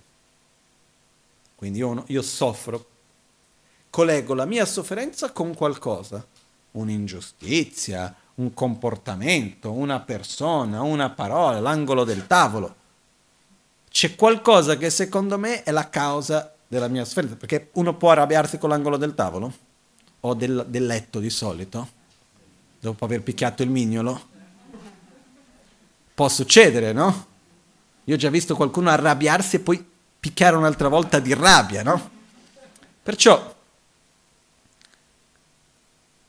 quello che succede è che uno subisce o vive una sofferenza proietta una situazione, un oggetto, una persona, qualcosa come causa di quella sofferenza e cerca di allontanarla, distruggerla, annichilarla.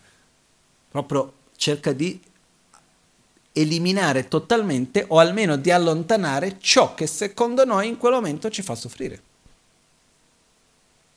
Il problema della rabbia è che uno innanzitutto di solito la rabbia, molto, molto, molto raramente, ma proprio sarà una su mille milioni, miliardi, uno direziona la rabbia verso ciò che effettivamente genera la sofferenza. Non lo so, vi siete mai arrabbiati della vostra ignoranza di proiettare la realtà come essendo oggettiva quando in realtà è soggettiva? Non lo so, vi siete mai arrabbiati di vivere qualcosa che è impermanente come se fosse permanente? Di solito no. Ok? Vi siete mai arrabbiati della vostra insoddisfazione? Magari un po' più facile, però difficile comunque. Perciò la trasformare la rabbia è quando uno riesce a ridirezionare questa energia di avversione, perché la rabbia è un'energia molto forte, che in se stessa non è né buona né cattiva. Va direzionata, riconoscendo cos'è che genera la, la sofferenza effettivamente. Immaginiamo che prendete tutta la forza di rabbia che avete e su questo nel Tantra si dividono, no? sono tre tipologie di persone, c'è chi ha una predisposizione maggiore per la rabbia, l'avversione, chi ha una predisposizione maggiore per il desiderio, l'attaccamento, chi ha una predisposizione maggiore per l'ignoranza, il torpore. Okay? Che poi nella medicina tibetana è bile, vento e flema. Okay? Bile, rabbia, vento, attaccamento, flema, ignoranza, torpore. Ok? Perciò una persona che ha la predisposizione per la rabbia, se uno avesse questa capacità, la tendenza è quasi per dirla, genera tutta la rabbia che hai. Prendi tutta quella forza di distruzione che però va direzionata verso ciò che veramente causa la sofferenza, che è l'ossessione all'autogratificazione, che è verso la propria ignoranza uno direziona quella voglia di distruggere, ma cosa devo distruggere? Devo distruggere il mio proprio egoismo, devo distruggere la mia propria ignoranza, devo distruggere l'arroganza, devo distruggere l'invidia, la paura, ciò che genera la sofferenza effettivamente. Devo distruggere le cattive abitudini, quindi uno usa quell'energia contro ciò che effettivamente genera la sofferenza. Il desiderio è la stessa cosa. Una persona che ha tanta, t- tanto desiderio, va benissimo, voglio vedere ancora di più. Passione, desiderio, in, senza controllo, proprio un desiderio fortissimo. L'unico punto è che voglio vedere quando mai uno ha quel desiderio fortissimo verso ciò che veramente porta uno stato di felicità stabile. Non so se avete mai sviluppato questo forte desiderio verso l'amore incondizionale o verso la saggezza che comprende la vera natura dei fenomeni e dell'interdipendenza?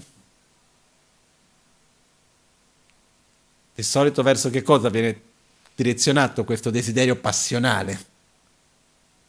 I piaceri, il denaro, il potere, il riconoscimento, eccetera.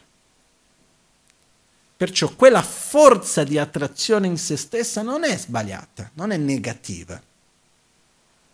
Invece di essere bloccata, la forza di attrazione va direzionata verso ciò che effettivamente può sostenere uno stato di felicità e benessere, che è amore e saggezza, in poche parole. Questo vuol dire trasformare la rabbia nel sentiero, trasformare il desiderio nel sentiero. La parte più difficile da capire, però cerchiamo di mettere in, po- in parole semplici, è come trasformare l'ignoranza nel sentiero. Ok?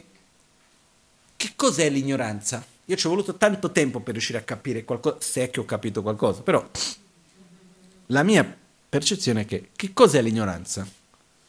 La parola ignoranza in sanscrito è avidya. A, negazione, vidya, vid, vedere. È la stessa radice della parola in latino. Videre, vid, vidia, che è vedere. Avidia, non vedere.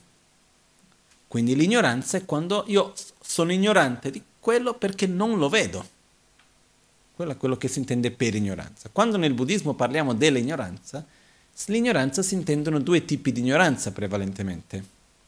Non vedere la, la relazione che esiste fra cause, condizioni e risultato, ossia quando vivo il risultato non riesco a vedere le cause, quando creo le cause non riesco a vedere i risultati. Questo è un tipo di ignoranza. E l'altra ignoranza è l'ignoranza di non vedere l'interdipendenza che esiste fra tutto. Non vedo la relazione che c'è fra osservatore e oggetto, non vedo l'interdipendenza che esiste fra l'insieme e le parti e così via. Okay? Quindi l'ignoranza è il non vedere. In questo momento, in realtà, noi in questo non vedere, in questo ignorare, no? questo stato di torpore nel quale uno proprio non vede qualcosa, che cos'è che noi mettiamo nella parte oscura? Che togliamo dalla nostra percezione? L'impermanenza, l'interdipendenza, la realtà com'è. Nel trasformare noi dovremo mettere nella parte oscura che cosa? La percezione di permanenza di ciò che è impermanente, la percezione di la, real- di, di, la, diciamo, la percezione di realtà oggettiva della realtà soggettiva. Non so se è chiaro questo. Quindi è come cercare di ignorare ciò che va ignorato.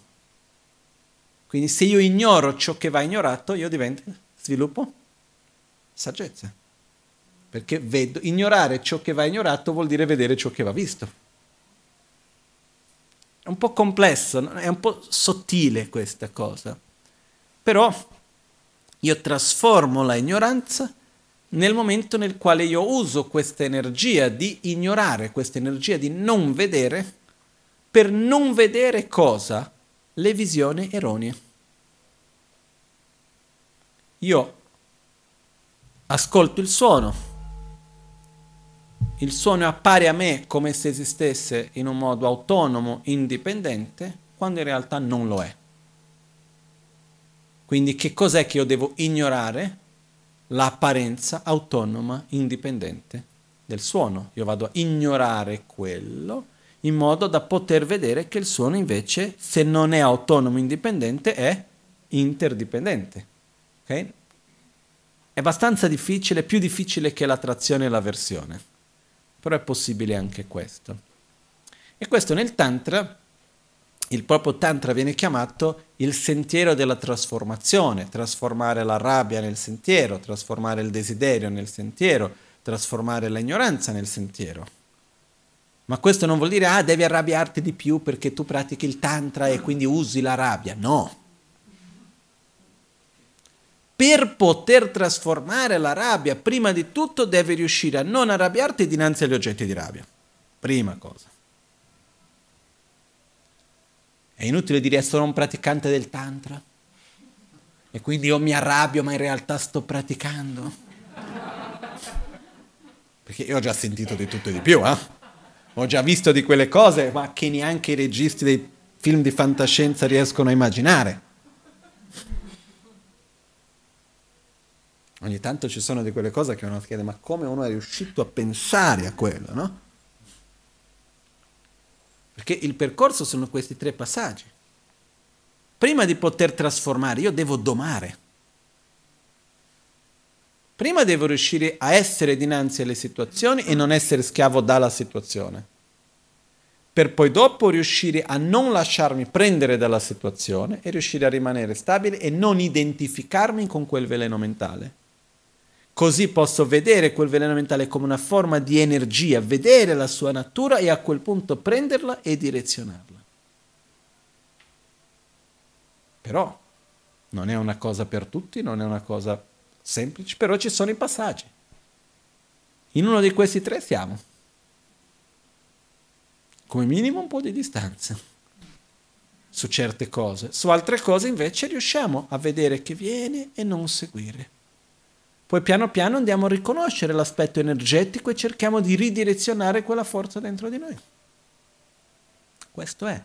Anche quando noi vediamo nel Tantra ci sono delle immagini, particolari dove, manif- dove viene manifestata con molta chiarezza la rabbia, l'avversione, in altre le immagini irate, ci sono altre immagini dove viene manifestato il desiderio, con molta chiarezza proprio nell'iconografia.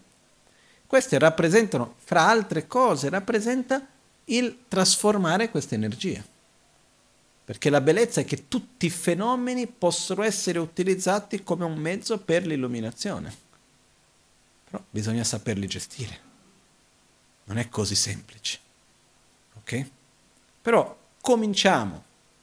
Siamo già cominciati da tempo, però ognuno, come abbiamo detto all'inizio oggi, il, punto più importante, indipendentemente se stiamo cercando di praticare o se stiamo praticando il percorso del Dharma da 20 anni, da 50 anni o da 5 minuti, non importa. Dobbiamo accoglierci dove siamo e direzionarci ciò, verso ciò che vogliamo essere. Il punto che volevo principalmente condividere oggi è questo aspetto che non dobbiamo identificarci in un momento, in una sensazione, in un comportamento né identificare noi stessi né fare identificare l'altro in un comportamento, in un momento, in un'azione. Non è facile, perché vuol dire uno sforzo di, con- di continuare a fare fotografie. A un certo punto uno ha 50 fotografie davanti e dice ma tu chi sei? Ma di chi posso fidarmi? Io sono come te un insieme, un insieme di tante fotografie, no? Cosa succedono con tante fotografie? Fanno un filmato. Noi siamo in movimento. Oggi in un modo, domani in un altro. E in questo flusso dobbiamo gradualmente cercare di direzionarci. Però veramente cerchiamo di non identificarci in certi stati. Noi non siamo quello quella è un'abitudine che abbiamo, quello è un comportamento che abbiamo avuto e che dobbiamo con sforzo non ripetere. Perché la vita passa in fretta. E la realtà è che nessuno di noi qui ha tempo da perdere con gelosie, con invidie, con stupidate. Perché io non ci voglio di rinascere un bambino geloso. Perché diciamoci la verità, quando ci sono i bambini piccoli, sono tutti che nascono tutti bravi, carini, gentili o ci sono i bambini rompiscatole? No, ci sono i bambini, nulla contro i bambini, eh? me piacciono tantissimi bambini, però ci sono alcuni bambini che si vede anche nella stessa famiglia, alcuni che già da piccoli hanno una predisposizione benissima e altri che hanno una predisposizione di invidia, di gelosia molto forte in certi casi, di, un, di una cosa piuttosto che un'altra, o, o, no? Questo è quello che io ho visto. No? Perciò io non voglio rinascere un bambino rompiscatole. Io non voglio essere un bambino che già da piccolo è lì pigro, che non c'ha voglia di fare gli esercizi, no? Quello che vuole dire è che ognuno di noi ha le nostre menate. Ognuno, di, ognuno guarda se stesso e dice, io questa cattiva abitudine che ho, che mi ha portato tanto conflitto e sofferenza fino adesso, che poi le menate che noi ci facciamo, ossia le nostre cattive abitudini, nel tempo, poi dopo il corpo si manifesta. Eh? Rabbia, rabbia, rabbia, a un certo punto il fegato dice, oh, io non lavoro più piuttosto che la tristezza finisce nei polmoni, che ne so io. Però il corpo ricade questo. Basta vedere quando uno sente rabbia, fisicamente cosa c'è? Rilassamento o tensione? Forte tensione. Quella tensione si accumula nel tempo. A un certo punto genera malattie. Perciò, sia in questa vita non abbiamo tempo da perdere, ma nel momento che uno muore e deve rinascere, io non ho voglia di portare con me quelle cattive abitudini che ho creato in questa vita, che ho portato da altre vite, non importa, ma le cattive abitudini che ho adesso. Io non ho voglia. Immagino neanche voi. Perciò non abbiamo tempo da perdere. Dobbiamo essere gentili e affettuosi, amorevoli con noi stessi, però non troppo buoni. Nel senso che andiamo avanti, camminiamo, facciamo, ah è difficile, chi se ne frega che è difficile, vai, segui. Perché tre, quando si fatica un po' che vuol dire che si sta lavorando. Ok? Perciò non abbiamo tempo da perdere. La vita passa troppo in fretta. Le opportunità che abbiamo oggi non sappiamo se le avremo domani. Le opportunità di spazio, di consapevolezza. Magari abbiamo una vita lunga, finiamo con l'Alzheimer o con la demenza o a un certo punto ci viene una situazione così difficile che entriamo in un ciclo vir- vizioso di depressione, che ne so io cosa può succedere nella vita. Io ho già visto troppe persone che stavano bene, un momento, a un certo punto, non stanno più bene. E quando si manifesta una malattia, a quel punto dobbiamo prenderci cura di quella malattia, è troppo, per- è troppo tardi per prevenirla. E quando si manifesta la malattia, va curata. Quanta energia fisica, mentale, economica, tempo, eccetera, consuma una malattia? Non dico infinita, però quando c'è una malattia forte nel momento della malattia, 80% del tempo, dello spazio spesso della vita di una persona viene consumata dalla malattia, addirittura le conversazioni con le persone. No? Quindi io quando c'è una persona che è malata, io dico sempre, se sei un amico cerca di parlare di altro se la persona ha bisogno di parlare della sua malattia, sia lì disponibile per parlare della malattia. Ma cerchi un po' di non entrare solo in quell'argomento, se no sembra che la vita sia solo quello. Perciò noi non sappiamo nel nostro futuro cosa accadrà, se continueremo a avere la stessa stabilità economica che abbiamo adesso, se avremo la stessa stabilità fisica, dei rapporti umani, eccetera, eccetera.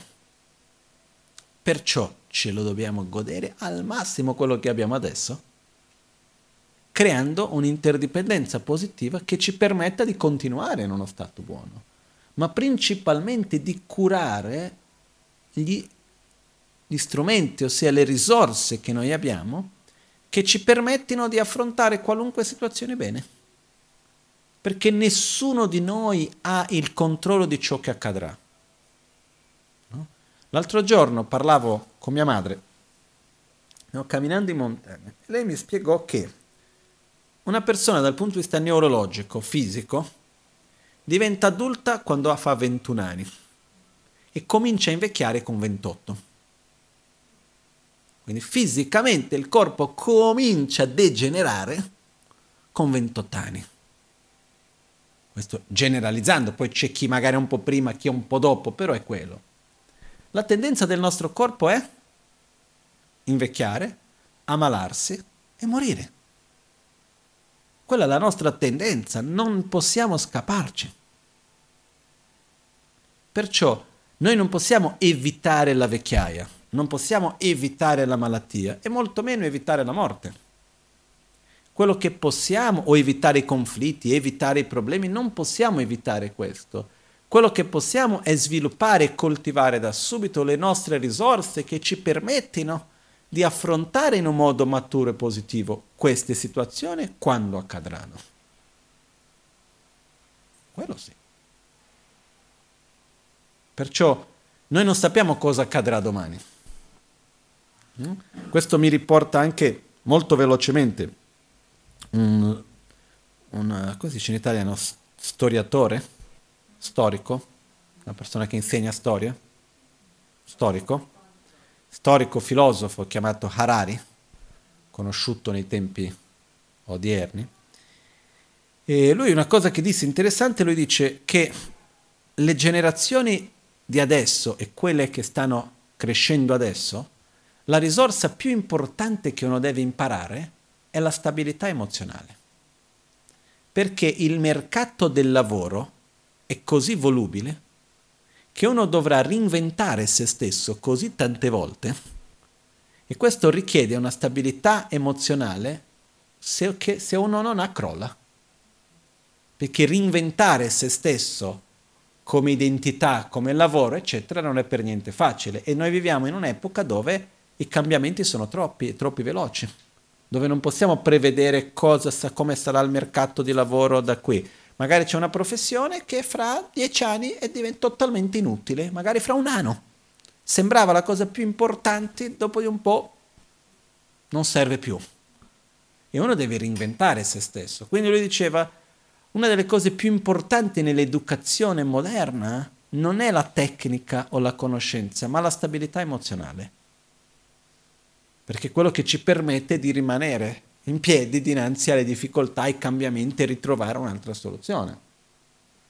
Perciò mettiamo la nostra energia, mettiamo la nostra priorità nel coltivare le nostre risorse, quali la stabilità, la soddisfazione, la consapevolezza dell'impermanenza, la consapevolezza dell'interdipendenza, la gratitudine, l'umiltà, l'amore verso se stessi, l'amore verso l'altro, la generosità, la presenza nel momento presente, quindi stabilità, consapevolezza, concentrazione, la gioia nel fare ciò che è virtuoso e positivo, anche se difficile, lo spazio interiore del non reagire con aggressività dinanzi agli oggetti e alle situazioni difficili. Queste sono alcune delle, delle, delle risorse che noi abbiamo che dobbiamo coltivare e per fortuna abbiamo i mezzi per farlo. Però se uno dovesse chiedere a, a noi cosa fai nella vita, io, io coltivo amore, saggezza, generosità. No, e, no, vuole capire qual è il lavoro. Ah, ok, per la mia sussistenza io lavoro in banca, io vendo i panini, io faccio qualunque cosa che sia, però non è quello che faccio nella mia vita. Cosa fai nella vita? Io miglioro me stesso e cerco di aiutare al meglio gli altri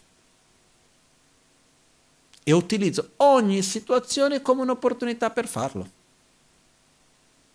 Perché il nostro percorso, il nostro sentiero è nel Tempio? Sì. È nel Gompa? Sì. È nella meditazione, negli insegnamenti? Sì.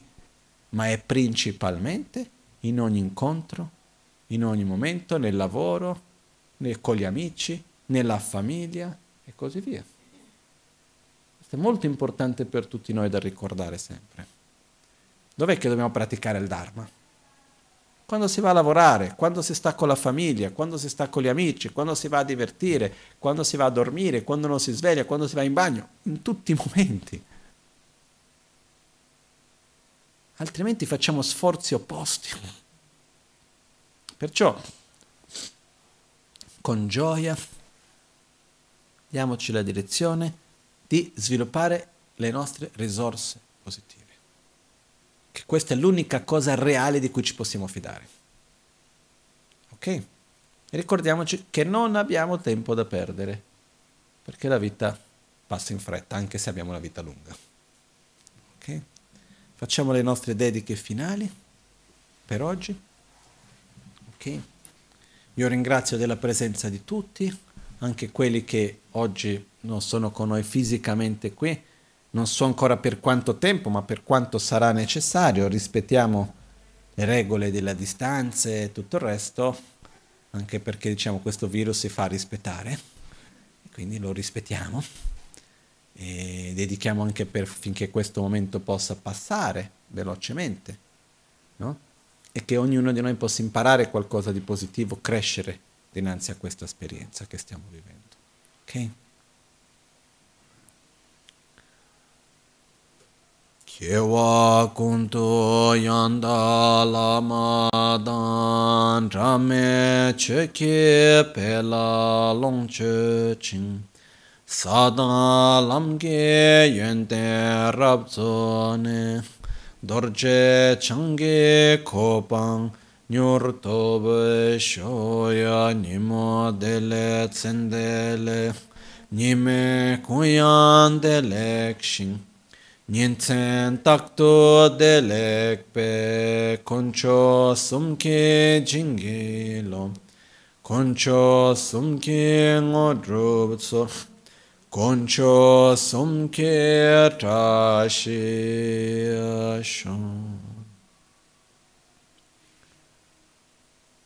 All'alba o al tramonto, di notte o durante il giorno, possano i tre gioielli concederci le loro benedizioni, possano aiutarci ad ottenere tutte le realizzazioni e cospargere il sentiero della nostra vita con molti segni di buon auspicio.